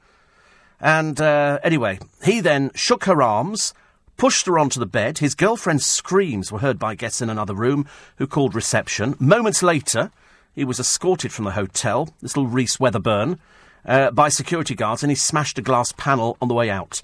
Yesterday, he was ordered to pay fines and court costs of four hundred forty-five pounds after pleading guilty to assault and criminal damage. If he touched her physically, it'd have been on a rape charge. Yesterday, the fine included a compensation payment of one hundred pounds to Miss Fidge, who's also twenty. Uh, Weatherburn, Rhys, who's listed as working with a recruitment agency, was also ordered to take part in a forty-day rehabilitation clinic for alcohol misuse. The magistrate said it's a very, very serious crime, which the courts takes very seriously. A custodial sentence would have been more of a possibility. I wish you the best with your alcohol problems. He's quite clearly a simpleton, aren't you, Rhys? You're not the brightest penny. Anyway, they argued about some contacts. They went out in central London for drinks. At one point, Weatherburn, who lives with his mummy, Michelle, and her partner in a house in Yolding in Kent, left his girlfriend alone for ten minutes during the argument. When they return, the room, which cost a minimum of three hundred twenty-five pounds a night, Miss Fidge said she didn't want to have sex because she was tired. She also said she didn't have any contraception. Weatherburn wanted sex and told her she was being stupid when she refused. He's a quite nasty piece of work, isn't he? Anyway... Uh, he pushed her onto the bed, began to hold her by the arms and shook her aggressively. Uh, the court heard that police had been called out to deal with two previous domestic incidents between the pair after he'd been drinking. Neither resulted in a criminal prosecution. He was dressed in a blue suit and represented himself. So not only thick, really dumb, this one says, I'm very sorry I've done the trouble I've caused everybody. Well, you'd be delighted to know you're in the papers today, Rhys, portraying you as that nasty little piece of work, which quite clearly Shannon Fidge is aware of. Anyway, he says he doesn't have... Um, he says, I've got very severe, serious problems with alcohol. My own girlfriend is going to stand by me and stay with me. She knows it was not me that night. It was me under a horrible influence. Miss Fidge lives with her family in Paddock Wood. The family declined to comment last night, which is nice. And last night, he declined to comment when he returned home with Mummy in her black Porsche. His father, Timothy, is understood to be a computer salesman. Are they aware of their son with his very, very, very bad drink problem? As I say, had he forced himself onto her, you would have been looking at rape. It's as simple as that. What a stupid boy you are. Well, when you turn up to work today, they're all going to be pointing and holding up the newspaper article. You're a dodo bird, aren't you? eighteen past five. Nick Ferrari at breakfast. Every weekday morning from seven. Only on L B C. And this morning, Nick will speak to the British truck driver that was surrounded and attacked by migrants in Calais. How do we solve the Calais problem? And the answer is, why should we solve the Calais problem? Isn't it the French's problem? That's why it's called Calais. If it said Dover, I could understand it. L B C's political editor Theo Usherwood uh, finds how easy it is to become an illegal minicab driver. I could be a, an illegal minicab driver. All I've got to do is just get sort of one of those uh, naff sort of looking cars, get a fakes thing at the back. And cru- we had one this morning cruising in front of us, driving a fairly smart car, and he was cruising the side of the road. He was looking for um, for passengers, looking for passengers. And um, so that's how easy. You can go out there at night. You've only got to be careful that you don't pick up somebody who goes, hello, uh, take us to... How much would that cost? And you then go, if you're illegal, uh, twenty quid, and they go, you're under arrest. You know, and that's when you know that they're taking your car away from you and you're going to court, OK? Be warned, they're out there. They've been out there for the last week uh, catching illegal minicab drivers. Uh, Nick will be speaking to Corrie legend Michael Lavelle after the soap's creator Tony Warren passed away yesterday, and Tom Bower, author of the new book Broken Vows, Tony Blair, The Tragedy of Power, is in to review the papers for today, and it will all hinge around the footballer, I'm thinking, and the uh, and the sentence. That's what everybody's going to be talking about uh, today. Here's the story of the... Ca- I've got to bring you this story of the cabbie because it's quite an interesting one. This is a guy called Dennis Street. Uh, he's a taxi driver. And he was flagged down by two pedestrians in the pouring rain, so he thought he'd do a good deed. They hadn't booked, but he gave them a quick lift a mile down the road and charged them two pounds thirty. That's when it all went wrong, because as you know, you have to get into a pre-booked car. You're not allowed to get into any car that you've hailed down or flagged. And he thought, because it was the pouring rain, he was doing a good deed. Unfortunately, it was to be his downfall. He was shocked when they revealed themselves to be undercover police officers operating a sting against rogue taxis in Oldham. It was at that moment his heart must have dropped to his boots. He was dragged before the courts for illegally picking up passengers without prior booking, had his licence revoked, and was forced to sell his taxi firm. But now, after a year-long court battle, the father of three has won his appeal against the decision. Yesterday, Mister Street, who has been left seven thousand pounds out of pocket, said, I felt so stupid for making that mistake by picking them up, but those officers, in effect, forced that onto me whilst they should have been out there trying to catch real criminals. I wouldn't have picked them up if one of them hadn't been standing in the middle of the road waving his arms around. I had to stop for him, and it was entrapment, plain and simple. Makes me wonder, why are people like that? I did the guys a favour. It was a split-second decision, and now I've been punished for being nice. I just said, oh, get in, get out of the rain. After the incident, he was given six points on his licence and fined for six points on his licence, honestly. Don't ever go up there. Where is this Oldham? God, ghastly place. Ghastly place. Uh, he was convicted of picking up a passenger without a prior booking. It is illegal, as you know, either here or wherever, for private hire drivers to accept passengers who have not pre-booked the taxi, because the driver is not insured. Only hackney cabs are insured to pick up fares from the streets. Oldham Council's licensing committee then banned Mister Street from driving taxis, which meant that he was uh, forced to sell his firm's streetcars, which employed eleven staff. Anyway, he's won back his licence after one hundred eighty people across Oldham sent in character references describing him as an icon in the town. The thirteen-month battle has cost him seven grand and a huge rise in his insurance premium. His lawyer said it was a single, solitary mistake made by someone who thought he was helping. If there is a lesson to be learnt, it has been learnt. It's been a year from hell for him. This is one of the good guys you have before you. And so, finally, they've uh, they've relented. What a ghastly bunch on Oldham Council, aren't they? Boo! Boo you! Horrible. Oldham Council said uh, special constables were in operation because we had numerous complaints that there were private hire drivers operating in the area picking people up who were not pre-booked. This kind of operation happens a few times each year. It is not trying to catch people out. We're trying to see if people are complying with the law and making sure they are doing so. Yes. So there you go. But, uh, all's well that ends well, so well done to Dennis Street. But uh, a year out and uh, seven grand out of pocket, all over stopping in the rain. Perhaps he should have run them over. Perhaps that would have been easier, standing in the middle of the road. You know, standing in the middle of the road. But it's like, you know, I get it. Of course, ordering a cab on Uber counts as pre-booking. Does it? Oh, right. Oh. I've never been in an Uber car. I've never been in one. Although I had a row with my driver this morning because he was late. Booked for quarter past two, he turns up half past. And so I, he, he became a little bit aggressive, actually, which I wasn't very uh, very happy with. Because uh, the first thing I said was, I said, you're, you're late. I said, this is quarter past two. Ha- he say half past, and he drags his phone and sort of throws it at me as if to say, look, it says half past on it. I said, I couldn't say, care less what it says. I said, this is my account. You know, I'm the account holder. I'm telling you, it's booked for quarter past two. I was there when we did the thing to send off to them. But, uh, and I felt like saying to him, why would I want it for half past? I have to start work at three o'clock in the morning, for goodness sake. So dumb, some of these people. Whatever happened to the customer is always right. Goes out the window, doesn't it, really? Goes out the window. Uh, what else do we get in the papers today? Apart from the footballer and pages and pages and pages, you're going to be finding um, stories with the wag, who stood by him and then didn't stand by him and has now said, we're still going to be friends. Um, he'll go to prison. For how long, we don't know. He'll then come out of prison uh, to nothing. Nowhere to live, no ink. Sixty grand a week he's thrown away. Honestly, just for that, for that moment, for that moment of, you know, I mean, I, I begin to wonder, and I bet it, I bet you anything, within five years, less than five years, that girl will be identified. She said she couldn't go out; she felt awful. Whereas, in fact, she's not been identified. Um, I know that there are pictures on the internet. Uh, because somebody showed me one a short while ago and said, oh, that's the girl. I said, well, where did that come from? And they said, oh, it came from friend of friend of a friend of a friend of a friend of a friend. And um, he always knew that she was fifteen. But it's a case of if somebody is a big fan, you know, and they practically throw themselves at you. I know it's it's completely wrong, but he is, I suppose, human and weak. But, um, you know, he's thrown away everything. Absolutely everything. He's thrown away his child. He's thrown away his... Uh, his um, his sort of money, he's thrown away his career.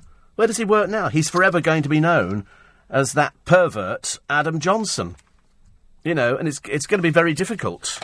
But there again, there'll be those people listening who go, well, you know, good, it should be difficult for him. You know, she's also been been traumatised by it. I don't know how that affects people. I, I mean, I, I really don't know. I've got no idea of anything like that at all. But they do say that he used to access hardcore porn on his phone and used to show it to his, you know, fellow teammates and girls that he'd spoken to and stuff like that. But, you know, he's uh, he's a normal person. I say normal. He's normal in so much as he's easily led, very easily led. But I don't think it's going to be ten years. I really don't think it's going to be ten years. Uh, I mean, if anybody listening has heard the victim's name, you know it is illegal to write it on Twitter or anything like that. The courts will come down like a ton of bricks on you. Seriously, a ton of bricks. So she's not to be identified. And I don't think she has been. I think everybody's been, been really good about it. But I bet you in a few years' time she'll be giving an interview on I Was That Girl and how it's changed my life. Because, you know, things happen, don't they? Things change. Remember the teacher who went away with the young girl and then they they sort of ran away because she was young and because she was impressionable. Then it all finished and then she went back with him and then it finished and so it went on because people are young. When people are young, they've got different emotions. It's like playing rugby. Playing rugby, they're now saying that experts want a ban on tackles in the under eighteens rugby. But, you know, to be honest with you, I mean, what a load of old rugby balls this turns out to be. It's ridiculous. What are we going to do? Go, oh, no, you can't do that. You might hurt yourself. Well, let's also ban high jump, long jump, hurdles, climbing up ropes in the gymnasium, anything at all. Who are these P C killjoys? Who are this bunch of, of dimwits who go, oh, you can't do that, hurt themselves, you know, ridiculous. Oh, goodness sake, honestly. Good bit of falling over in rugby and breaking your wrist a few times. Par for the course, innit? L B C News Time, five thirty, latest headline. Leading Britain's conversation, L B C, with Steve Allen. Certainly it's nice to be company. Thursday morning, third of March. Let me just put the, the record straight. The Foo Fighters are not splitting up.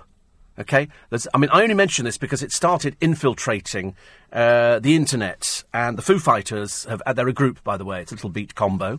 They've had to issue a statement saying, we're not splitting up. Nobody's going solo. Their language was a little bit riper than mine. And uh, they have to keep reiterating, because somebody keeps saying, oh, the Foo Fighters are splitting up. I'm assuming they must have an album out or something. Try and get some. They're not splitting up. Nobody's going solo. OK? End of story. Please don't mention it ever again. Thank you very much indeed. And I'm well aware, and everybody keeps telling me, that Gino De Campo was convicted of burglary. Together with a gang, he broke into singer Paul Young's house and he served uh, a prison sentence. But then, I suppose that comes down to that question, doesn't it? Do you then say, because he served a prison sentence, he's obviously a tea leaf, does that stay with him for the rest of his life? Or, once you've served your prison sentence, we then go, OK, he was in prison, that was when he was young and reckless, and do you, do you just leave it at that? I don't know. I mean, I do remember...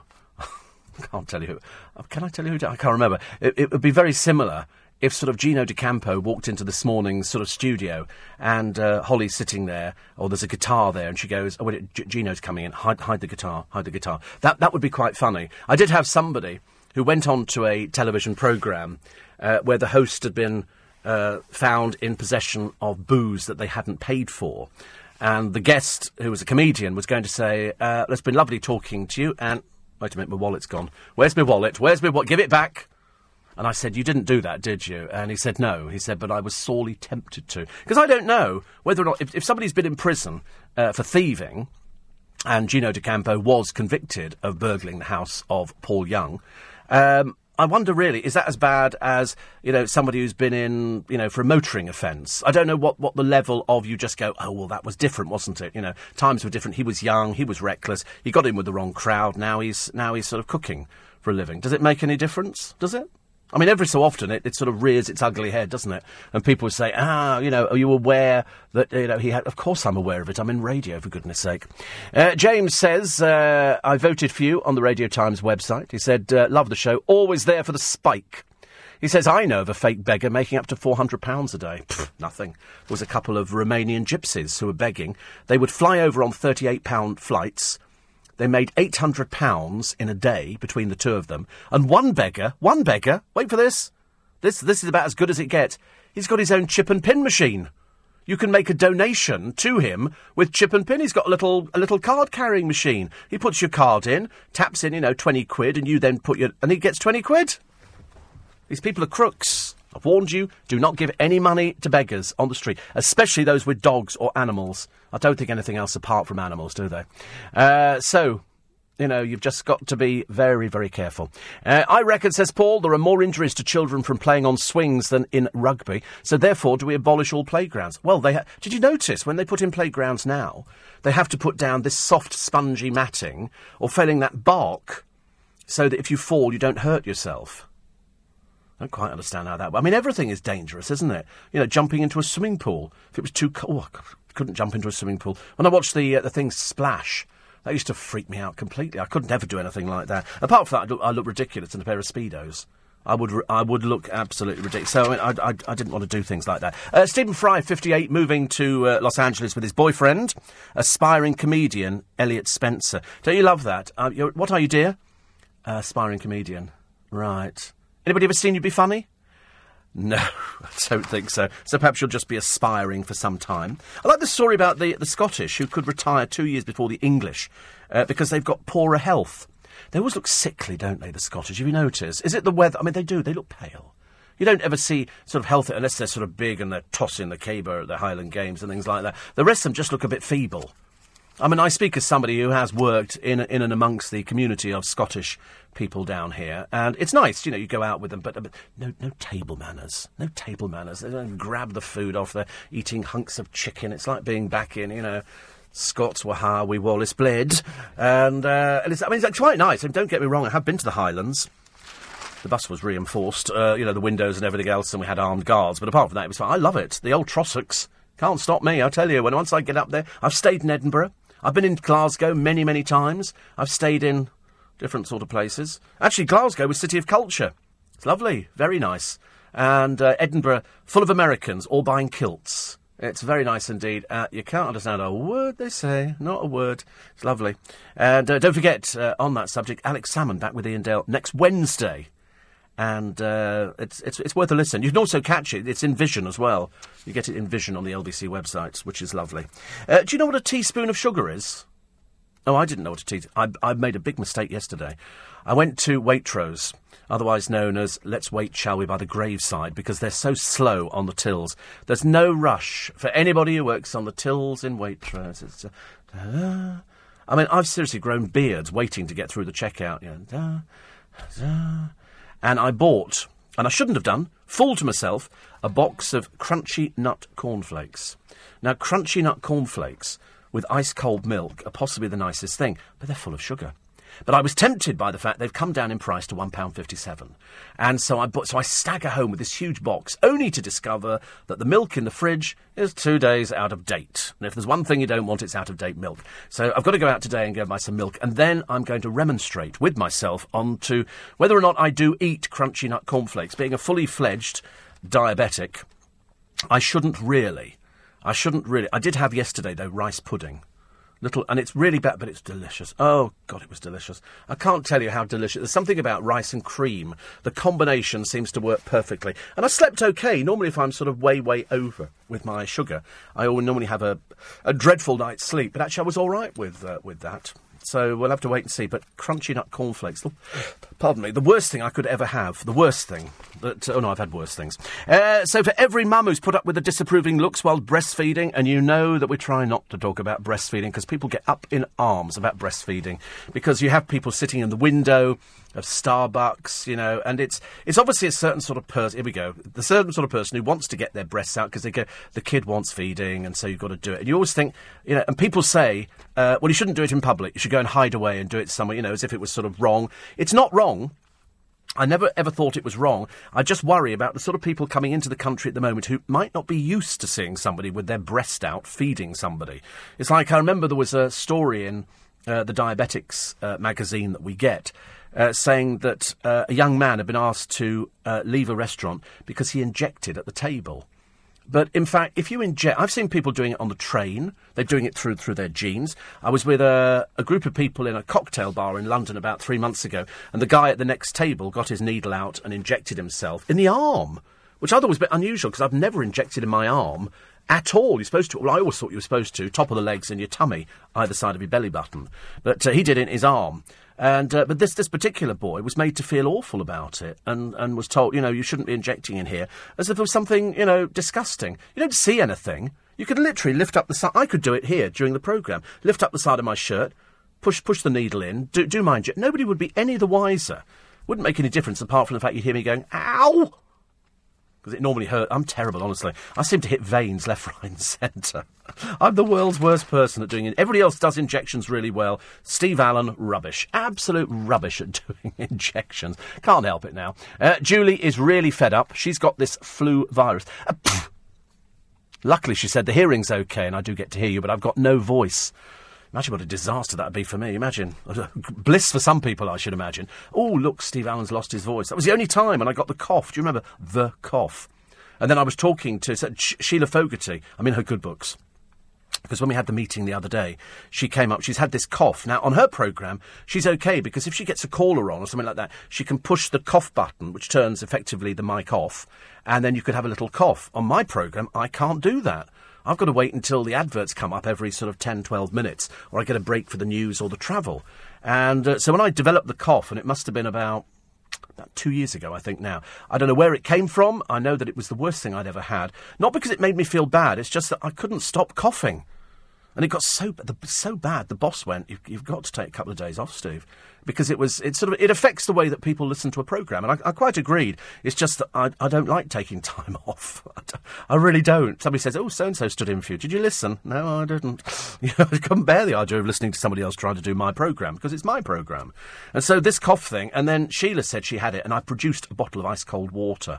Well, the look of happiness on her face, ladies and gentlemen. You know, you you couldn't wipe the smile off it. She was very, very happy and very, very pleased. So, because uh, I know exactly how she was feeling, and it was pretty rubbish. Did I mention the Foo Fighters are not splitting up? Thought I'd mention it every five minutes. I have to do this, actually, now, because people then write in and go, did you mention the Foo Fighters? Yes, they're not splitting up. They've done a thing on their website. They're not splitting up. Nobody's going solo. Nothing, OK? Not that it affects anybody listening to L B C. I can't imagine anybody in L B C calling round their friends going, Steve Allen just said the Foo Fighters are not splitting up. You know, like that's going to be a, a major talking point later on today. But the man who hid under his granny's kitchen table and dreamt up Coronation Street has just died. Tony Warren uh, was as camp as a Christmas tree, but he dreamt up possibly one of the best soaps that we're ever likely to get. And it's been going for so long. And when you remember Annie Walker, terribly posh behind the bar, she used to call Ken Barlow Kenneth. Oh, Kenneth, Kenneth, would you like a drink? It was all terribly sophisticated in those days. Ina Sharples, Minnie Caldwell, and, of course, Albert Tatlock. Who could forget those still... And the only one who's still alive, still alive, is Ken Barlow. Ken Roach is still alive and was in from, I think, practically day one. Uh, they were going to call it, was it, I think when it started, Florizel Street. That's what they thought of, Florizel, and then it came down to Coronation Street. It was tragedy, but as mundane as a boiled egg. There was nothing really that went on. It involved them all sitting in the Rover's Return, having a, an ale or a stout, and that was and that was about it. It was it was a, a kitchen sink drama set between a house and the pub. And it's not changed, really, except there are more and more characters. And I think that Tony Warren got his M B E some years ago, and he went with Julie Goodyear, who was bet- mad as a broomstick. She was mad as a broomstick. Uh, they tried to get her back into the programme, but she'd lost uh, any sort of... Um, I can't remember what the, what the word is. What, whatever it was, she had... Oh, that's right, confidence. She had loads of confidence when she did it. Then going back years later, she couldn't remember lines and couldn't deliver them, and it was it was a bit difficult. But again, she was part of Coronation Street. Like when Tiffany left EastEnders, people remember when things happened in Coronation Street, when Emily Bishop's husband Stephen got shot in a bodged raid, and, uh, and when, you know, people died, Betty and her hot pot. You remember certain things. And Tony Warren came up with this, and it was such a simple concept. Trying to get it underway, of course, was slightly problematical. But you'll be reading all about it. There is a great book on Coronation Street. I've got a fantastic book at home, which somebody sent me about twenty years ago. And it's the history of Coronation Street.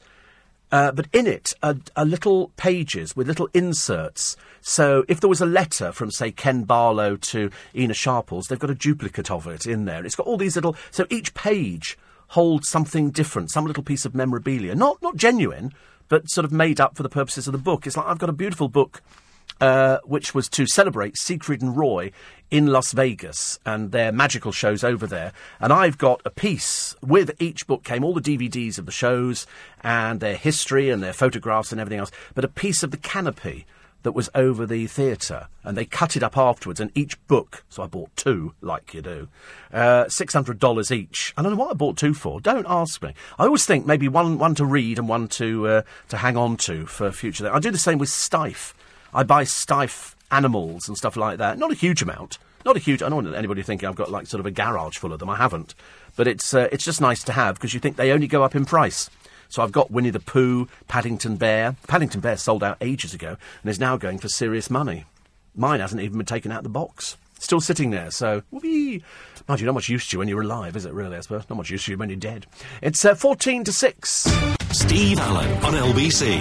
Text eight four eight five zero. Morning, everybody. ten to six, it's the time. And uh, as we race through March, and we really are, don't forget Mother's Day on Sunday. I only mention it, doesn't make any difference to many of you, probably. And if you don't talk to your family, well, it saved you a small fortune. But already there's... Uh, I mean, you can't move in some of the supermarkets for Easter eggs. They're everywhere. Every conceivable size, shape, cost... Different chocolate, white chocolate, dark chocolate, chocolate with salt, chocolate with... Really, how people keep up with it, I've got no idea. It's very confusing, but on uh, on Easter Egg Day, that's what we call it now, isn't it? It's Easter Sunday, Easter Egg Day, and that's where you get up and you go, wow! And you and I remember opening Easter eggs with such amazing aplomb. I, was, I could open an Easter egg with one hand, and you open it, and they go, and this is a smart Easter egg, and you'd, and you'd crack open the thing... And there would be a little packet inside of Smarties, and that was it. Some of the ones with chocolate, sometimes you could open up the egg, and it would be chocolate, but the packaging on Easter eggs is terrible. One of them, it's sort of two half shells, and one of them's got, got the chocolates in a little thing, and the other side is just half an egg. But the box is amazing, and people spend a fortune. You know, eggs that cost sixty pounds. sixty pounds, but you've got to get them because the kids want them. I've got Easter eggs in the car. They're little tiny chicks, and there's a pack of them. They sort of make it... It's quite nice, actually, in uh, in Costco, and I, I quite like those. I'm not really a big chocolate eater. I have eaten chocolate, quite clearly, but I'm, I'm not really a chocolate person at all. I'm far more savoury. Uh, so, what do we leave our desks for? They say here, three or four only ever leave the desk for tea or the loo. Well, I suspect nowadays in companies it's probably cigarette breaks as well. And, and there was an, always an argument, wasn't there, for people who don't smoke. You know, do I get extra time off because I've stayed at my desk working, whereas people who smoke go outside, probably in the course of a day, what, six times, you think? Seven times for a cigarette? Added up, it, it adds up to quite a bit. And so the people who don't smoke have always said... Um, You know, but, do, you know, can I go home early? Because I haven't taken any time off. These people have taken loads of time off. Perhaps there should be something. There's that uh, company that, was it Nick Ferrari talked about the other day, that if women are going through that, that time of the month, they, they get time off as well. But uh, they say you only ever leave your desk for tea or the loo. Seems fair enough, doesn't it? Mind if you're diabetic, you spend most of your time in the loo. Uh, Phil Vickery reckons rice pudding chilled with thick cream. Oh, it was del- this one was delicious yesterday. I had two little ones. They're only small. And, and I put them in my halogen oven. Oh, that was delicious. Absolutely. I mean, really, delicious. And I'm being particularly lazy this week. Particularly lazy. We've only recorded, I might as well tell you now, we've only recorded one in conversation, and that's Sir Ranulph Fiennes, which is a super interview. It really is. If you know, he's he's such an interesting man, such an interesting man.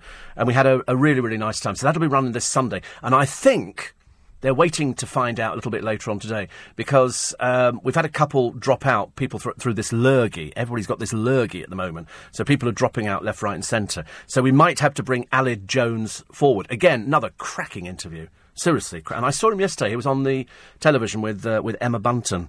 Uh, Steve, uh, Anne-Marie says, you're very funny. Make me laugh, which is good. Uh, Andy's a haemophiliac in Hammersmith. He said, I voted for you. He said, I always thought you have the most good-looking voice on radio. Yes, this this voting for is, and I don't want to mention it any, anymore, but it's it's not to do with personality or anything else. It's to do with voice. Voice. You're voting for voice. Ben says, I feel sorry for the fifteen-year-old victim of Adam Johnson. People abuse her via social media and sick, sick chants at football grounds. Listen, it's going to be the same for anybody. You know, that, that's what you're getting. Hopefully things are, are going to change uh, quite quickly, because they've now said that internet trolls will be targeted and they will get them into court. And I've always said to anybody, doesn't matter who you are, if you've been targeted by an internet troll, you go to the police. The police can issue a warning. If they break that warning, they're into court straight away. It's, it's a very simple, straightforward process, and you embarrass them. You name and shame. Name and shame, that's what you have to do. So, Ben, yeah, she knows what she has to do, but the trouble is the moment she then goes public is the moment she's then identifiable. So uh, that would never be. Uh, Gemma Collins, Steve, thirty-two. thirty-two stone, more likely. She celebrated her thirty-fifth birthday in the uh, the house. Yes, yeah, she's just been labelled the biggest liar, Nick, in uh, in Essex. Because she she causes trouble, because she's such a depressingly, you know, awful person that she decides that by taking the mickey out of everybody else's life, it kind of works for her.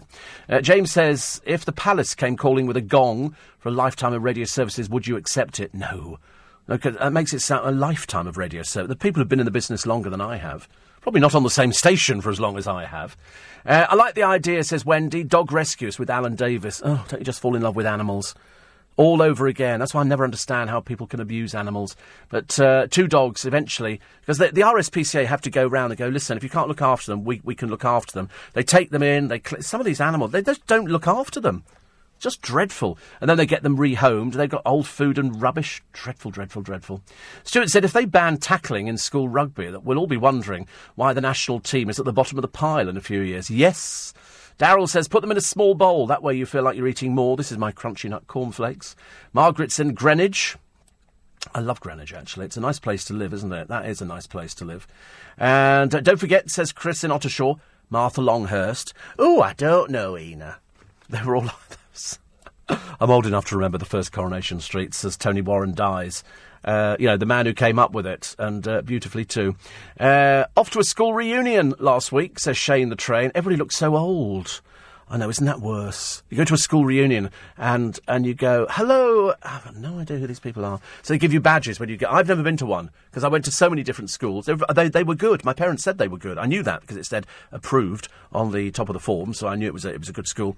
And uh, but I wouldn't recognise anybody from my, my classes at all now, because you only remember them as the image you have in your mind, and the image you have is of that time when you're fifteen years old. I can't remember anybody. I had a, a friend called Trevor. I can't remember anybody. It's awful, really, isn't it, when you think back? And I have been back to where I last went to school, and now it's co-ed. It's a sports college, my place. It used to be an all-boys school. They used to have boys' school, and we were at sort of top of the hill. Bottom of the hill was the grammar school. Grammar grubs, we called them. We never liked them. Uh, they were always very... My brother went to the grammar school. I didn't. I went to the oh, sec mod at the top, but I didn't care. You know, managed to get myself a job on the radio. Can't be too bad, can it? But uh, but you go back there now and you look at it and you think, I recognise. I can remember going to the house. I can remember the nurse used to come round. You'd have to do that coughing thing for us boys.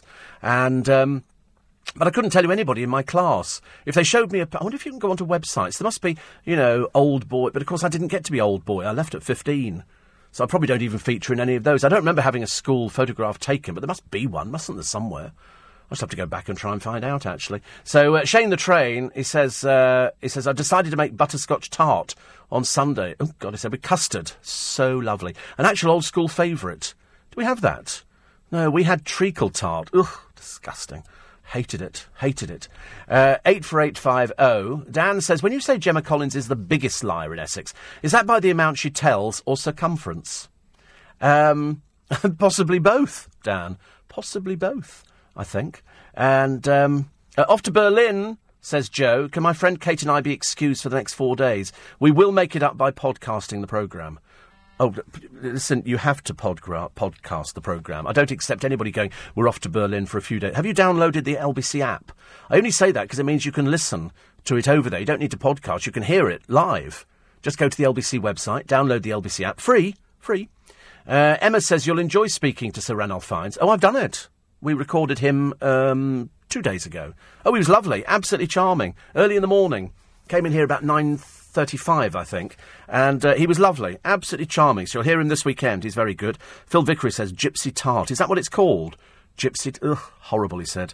I don't know why we had it. Why do we have tre- treacle tart? Is Gypsy Tart, is it? Oh, right.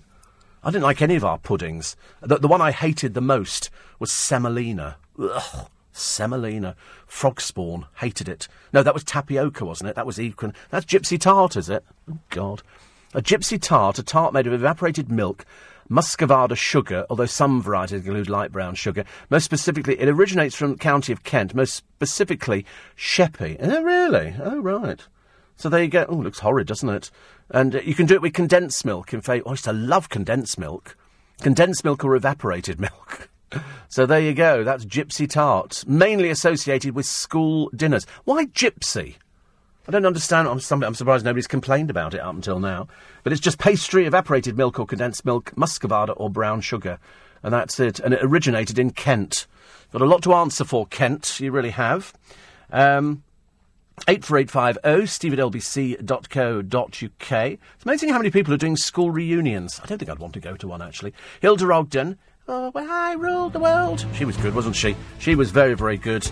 No wonder, says Phil, I've got fillings. I know, you and me together. I used to go to the... Uh, the I nearly said the chemist. I used to go to the dentist. And they go, OK, Stephen, and you leave... Oh, I hated the dentist. And he'd push his little needle in, and you think... The moment it goes in a bit, you think, oh, dear, that'll be a filling. And yet I knew a girl. I worked with a girl in a shop. Big girl she was. And she ate sweets every day. Not one filling. Nothing. Not one filling. My friend Paul Cooper had two. He's got one, one today... Uh, root canals. Oh, my least favourite thing to have done in the chemist. Oh, sorry, it's made my mouth go all funny there. Uh, the only place you get a bit of peace nowadays, it's the bathroom. So nip off there for a minute, and I'll be back with you after the latest news. I'm Steve Allen. It's Early Breakfast. It's the third of March. Leading Britain's conversation. This is L B C with Steve Allen. Text eight four eight five oh. Tweet at L B C. Morning, everybody. Do not, do not, do not give money to beggars. The majority of them are fraudsters. One even pretends to be an ex-armed forces person. He has never been in the forces. He's a crook. He uh, operates down at Western Supermare. His name is Stuart Fenton. And people hand over money to him, thinking he's really an ex-soldier. Another one drives a forty thousand pounds Audi. Uh, he claims he's had death threats. Many of these people are crooks. One woman claimed that she was begging after work so she could get a kitchen rebuilt. Do not give money to beggars. And that's the advice from the police. The disgraced footballer Adam Johnson faces years in prison, the collapse of a career, and uh, the tributes flooding in for the Coronation Street creator Tony Warren, who has just died. All of that, and uh, the lad of eight accused of being radicalised, and uh, the snowy blast causing chaos. Because what have we got at the moment? It's storm. Where are we up to at the moment? I can't remember. We were having a debate the other day, a heated debate on what the next storm is going to be. It goes boy, girl, boy, girl, boy, boy, girl. So at the moment it's girl. So the next one, we're on Jake. Oh, sorry. So it's girl at the moment. Sorry, it's boy at the moment, Jake. And so the next one will begin with K. So we were having a discussion. Would it be Storm Kate? I don't know when we've started naming them. And uh, I, because I thought it would be Kevin. Storm Kevin sounded uh, quite quite likely. Oh, you have the answer of what it's going to be already? Really? Oh, I might be winning some money on this one. Here we go. So the next one, so we've got... We're up to Jake. Oh, the, oh we know what they're all going to be, do we? Oh, good Lord, the next one is Katie. Now, you see, I, I'm trying to win money on this one. I might have to change that today from Kevin to Katie. I might actually have a guess at the L one, which is going to be Lawrence, Mary, Nigel. We couldn't work out what O would be. That's Orla. Storm Orla. Phil... Sorry, Phil. Uh, Rhonda. Help me, Rhonda. St- oh, look, Storm Steve. Hey, look at that. Must be my year. Storm Tegan. That's a very odd name, isn't it? Storm Fern. That's one you need to steer, steer clear off, says Phil. Storm Fern. No, but we do get a storm... Um, a storm... What do we got? We got Storm Steve, Storm Vernon, and uh, and Storm Wendy. Is that the, is that as far as... We, a, a, B, C, D, E, F, G, H, I, J, K, L, M, N, O, P... Where's the Q? There's no U, no Q, is there? And no X, Y, Z? What a shame, but there is a, but there is definitely a Vernon and a Phil. And a Steve! Look at that, we've got, we've got our own things here, Phil. He said, we used to have Huffkins, a sort of soft roll for our sandwiches. Oh, I don't know, actually. A store... Oh, right, Huffkins. Anybody heard of Huffkins? I've never heard of Huffkins. I'm, I'm really... I don't know these sort of things. Uh, he says, I bet there's no Storm Gary. Um, Gary, Gary, Gary. No, Gertrude. That's an odd one, isn't it? Gertrude. That's, that's a very uh, a very old-fashioned name, ladies and gentlemen. Gertrude. I quite like it. But I think it would, it would say, wouldn't it, somebody's age. If you said, you know, Gertrude, somebody say, well, that's not going to be a, a young person, is it, nowadays? I don't think so. Uh, what? And when it finishes, it then swaps round, so the boy ones become girl ones, so the girl ones become boy ones. It's good, isn't it? Emily Bishop's husband was Ernest Bishop, says Ken. Yes, I know, Stephen was his real name. Killed in the... They're only actors, you know, they're not real people. I don't want you to think that Coronation Street really exists, because, uh, because it doesn't. Uh, well done, says Sam. He says, on the Radio Times voice selection, he said, he said, I hope you'll be at the top of the voice list. Oh, listen, there's all sorts of people there. All sorts of people on the list. Far, far better known than I have. Far better voices. But it, it's not, thank God, it's not based on personality. Because I, I wouldn't even have made it onto the list. Lots of people, after school reunions, including Noreen, six years ago, met up with one girl I'd not seen for fifty-odd years. And we've now become great friends. Speak several times a week on the phone and meet up every few weeks. She lives near Colchester. Her husband and Brian get on very well. Do try one. Yeah, I, don't, I wouldn't know anybody. And also at my age, you know, I think I would be like, Shane, you go there and you go, they're all so old. Because bearing in mind, some people would have aged worse than others. And I like to think to myself, which is wrong, you know, I mean, you know, that I, I would look fairly young. But of course, probably to them, I probably look really old. Never works like that, does it?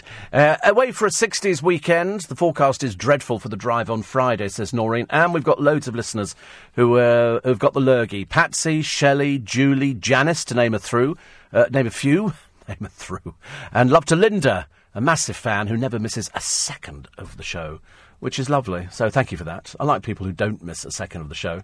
It seems a bit pointless, doesn't it, if you do miss a second of the show, because then you have to go back and podcast. But I, I like you podcasting as well. But please don't give money to beggars. Most of them are crooks. They sit there. You've only got to look at the state of them to realise that they're there just begging. They're taking money. As I say, they've been explo- ex- um, exposed in the papers today, and even the charities have said, listen, do not give money to these people. You're not helping a situation. These people aren't homeless. They are not sitting there and then sleeping on the streets. ninety-nine percent of them have homes to go to. You know, the one here, who's the ex-para Stuart Fenton, is is an out-and-out liar. He's never been in the... Uh, in. It, it turned out that his, uh, he actually claimed he'd served in the army for twelve years. And so he's got a handwritten sign. In fact, his story was so convincing, a former Grenadier Guard launched a public appeal for him. But it turns out he's living in social housing and receiving a range of taxpayer-funded benefits. Anyway, he got a sixteen-week suspended jail term after admitting fraud by misrepresentation. There are loads of them. Loads of them. He claimed he was part of the Royal Horse Artillery, but the housing officer looked at his background and discovered that uh, he's a liar. He's a liar. He turned up in court. These people are liars. Don't give to anybody. In London, Western Super... Wherever you are in the country, do not give to them. You want to give, go and give to a charity. Don't give to people sitting by a cash... with these plaintive little voices. I don't. Uh, Brian at Twickenham Station, he says, uh, he sent me a video clip, actually. Good piece of memorabilia for Twickenham. The Flying Scotsman preparing for the U S A on YouTube. Oh, trains, trains, love it. Kevin the Milkman says, poor old Jackie, Steve, sitting there in Paddock Wood in sunny Kent, getting the blame for everything. Everybody remembering Hilda Ogden from Coronation Street. I remember her singing and the flying ducks she had on the wall. We all remember things like that, don't we? It's one of the things you remember. And um, uh, George, the Warburton's driver, says, I voted for you, thank you. Kevin says, there is a Storm Kevin every month. Usually coincides with the bank statement. Uh, Norman says, uh, sorry, uh, Jamie, is there a Storm Norm? No, there isn't. I'll give you the names. Abigail, Barney, Cloda, Desmond, Eva, Storm Frank, Gertrude, Henry, Imogen, Jake, which is what the one we've got at the moment, Katie, then there's Lawrence, Mary, Nigel, all of Phil, Rhonda, Steve, Tegan, Vernon and Wendy. And that's it. That's that's the list. And then we go back to the beginning and we sort of reverse it. We reverse it round again, which is uh, which is brilliant.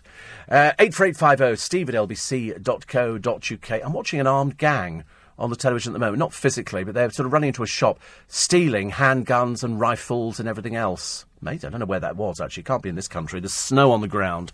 Just listening to your show whilst driving to the station, you mentioned rice pudding, Steve. Have you tried Spanish rice pudding? Uh, this is lighter and less stodgy, says Gavin. As for crunchy nut cornflakes, the adverts are right. One bowl is... I know, you cannot just have one bowl, can you? It's like having one Pringle. You can't do that. But, I mean, they're just so full of sugar. It's that, That's my, my big problem. Uh, the only place you get some peace nowadays is in the bathroom. You just go to the bathroom, you shut the door and you think, oh, thank God for that. If you're living in a big family, it must be a nightmare for you. An absolute nightmare, because you're going, will you just be quiet? But, I mean, some people like... being in big families, nothing the matter with uh, nothing the matter with that at all. It's just that you do need a bit of peace and quiet, and that time in the bathroom is the time you get all by yourself. Uh, what else do we have in the paper? Oh, Sheridan Smith. Uh, she's pulled out of a West End show. Her father's been diagnosed with cancer. The fans were quick to offer their support, but it appears the producers were less sympathetic, and the thirty-four-year-old star later accused them of pressuring her to perform. Well, because her name's selling tickets. You know, I'm imagining. And uh, anyway, she then suggested she didn't actually have a contract and threatened to take legal action, writing in a Twitter post that's since been deleted. She went, um, U K covering your assets, no contract signed, or presuming we desperately need you. In, in either way, she then went, see you in court. It's a very odd thing to say, isn't it? I mean, perhaps she'd had a few drinks or something. Anyway, she's starring as Fanny Bryce. And then she got news about her father, Colin, who's seventy-nine. She said fans could exchange their tickets for another date after the show moves from the Menier Chocolate Factory to the Savoy Theatre. But the production bosses initially said no such deal was in place. Adding further confusion, Miss Smith said she would return to the stage that night, but producers later confirmed she wouldn't and said they're going to take each day as it comes. Dear. The producers yesterday agreed to allow fans to exchange tickets. A spokesman said, we support Sheridan wholeheartedly. We would never ask for nor expect an artist to perform in this situation. Very odd tweets, though, she was doing. Very strange. I don't understand that one at all.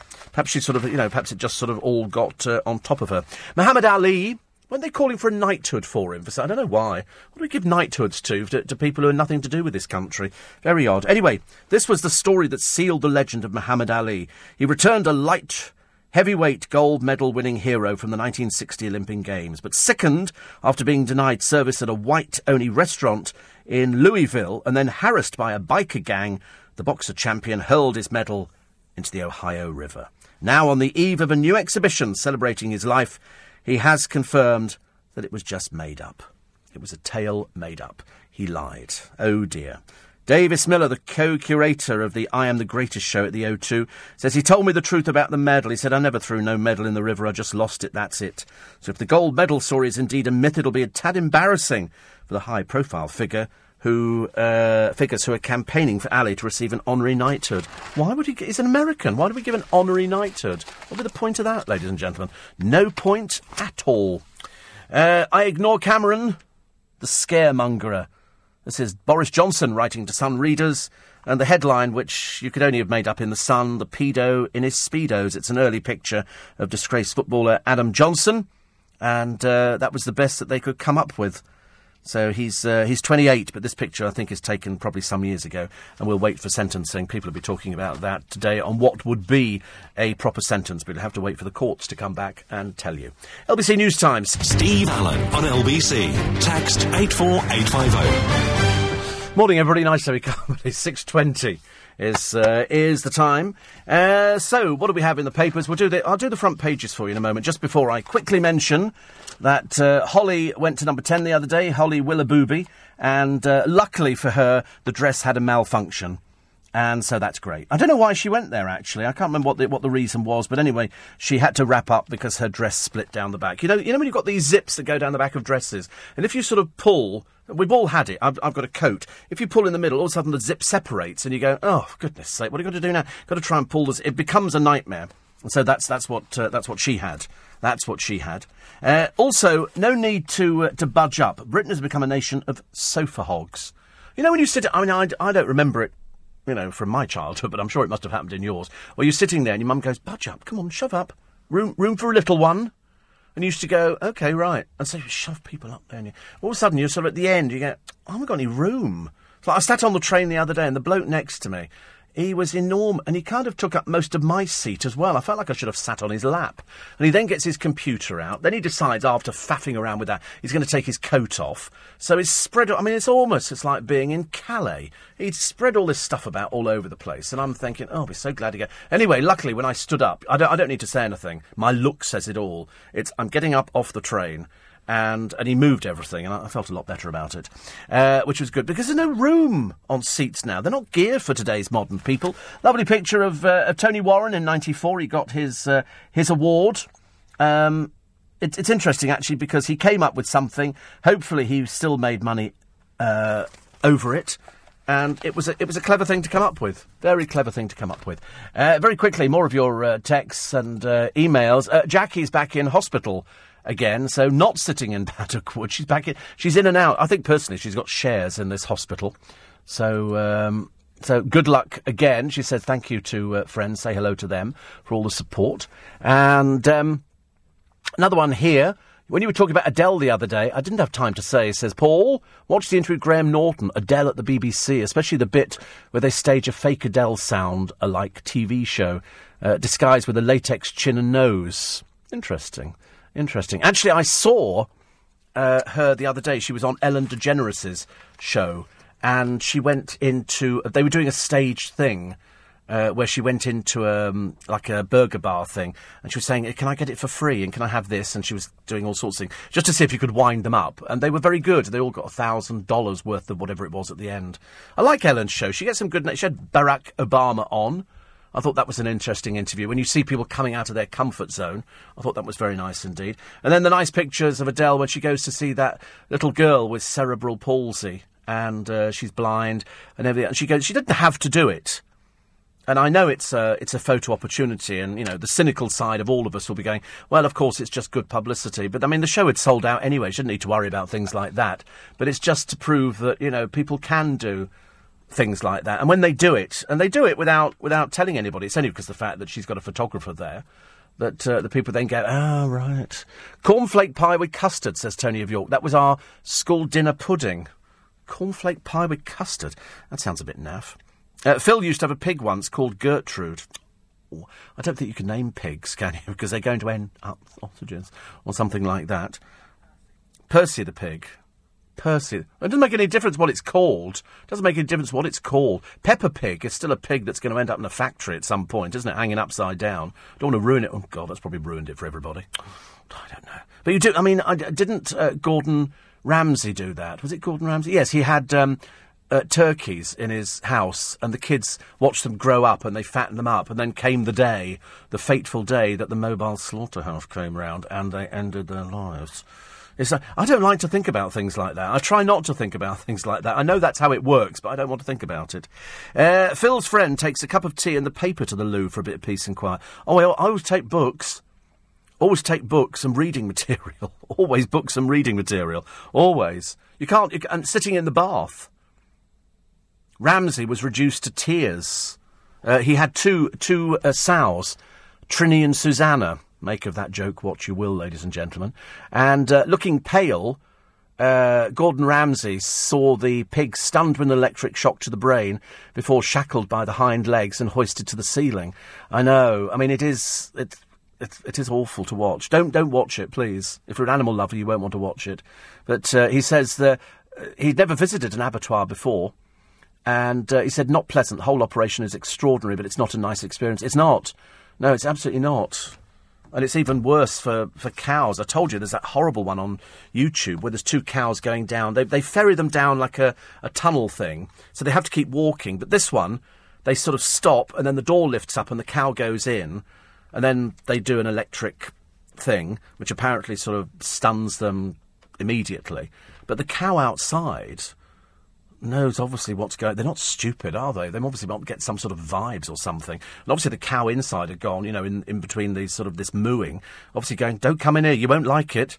It's not nice. And the one outside tries to turn around, but he can't because it's not, there's not enough room to turn. It's awful to watch. And it goes on every day, doesn't it? Every single day.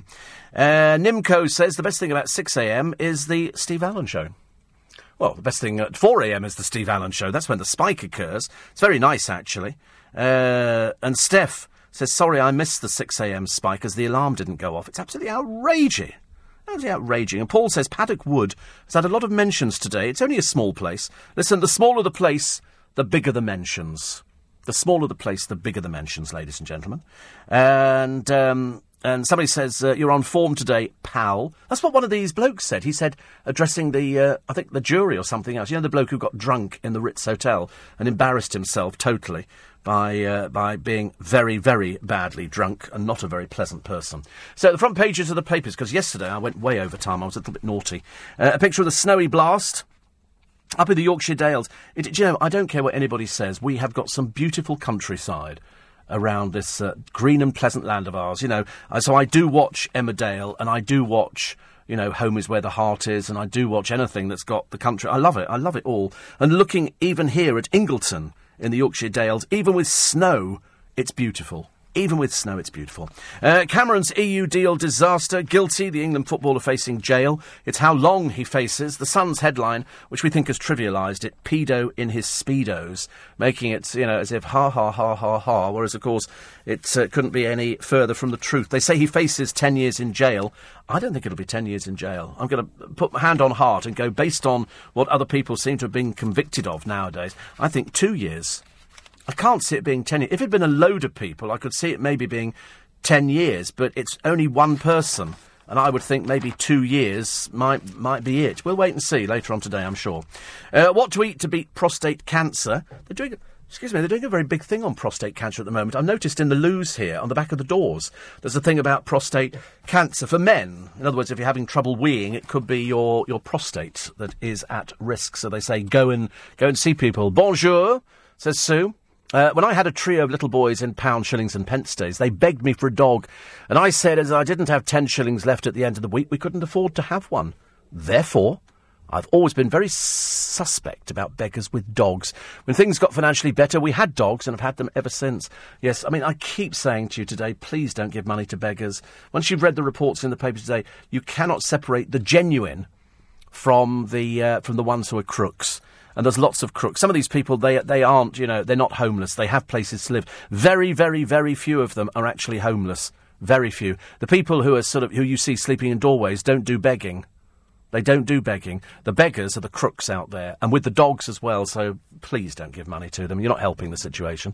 I was travelling to London last Saturday, says Diana, when a lad got on the train at Virginia Water and started writing his begging sign.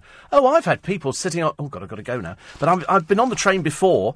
And all of a sudden the door opens and there's some bloke standing there. Uh, good morning, ladies and gentlemen. I'm a homeless person. Would you like to give me some money? No, we wouldn't. No, we wouldn't. Or they put tissues on the seats. These women who get in and put a tissue on the seat, which is lovely. I blow my nose, put the tissue back inside and leave it with them. Oh, no, please don't give money. Please. You don't help the situation. Thank you for your company. I'll have a free podcast for you in about uh, fifteen minutes, and the remainder of the show will be up as well.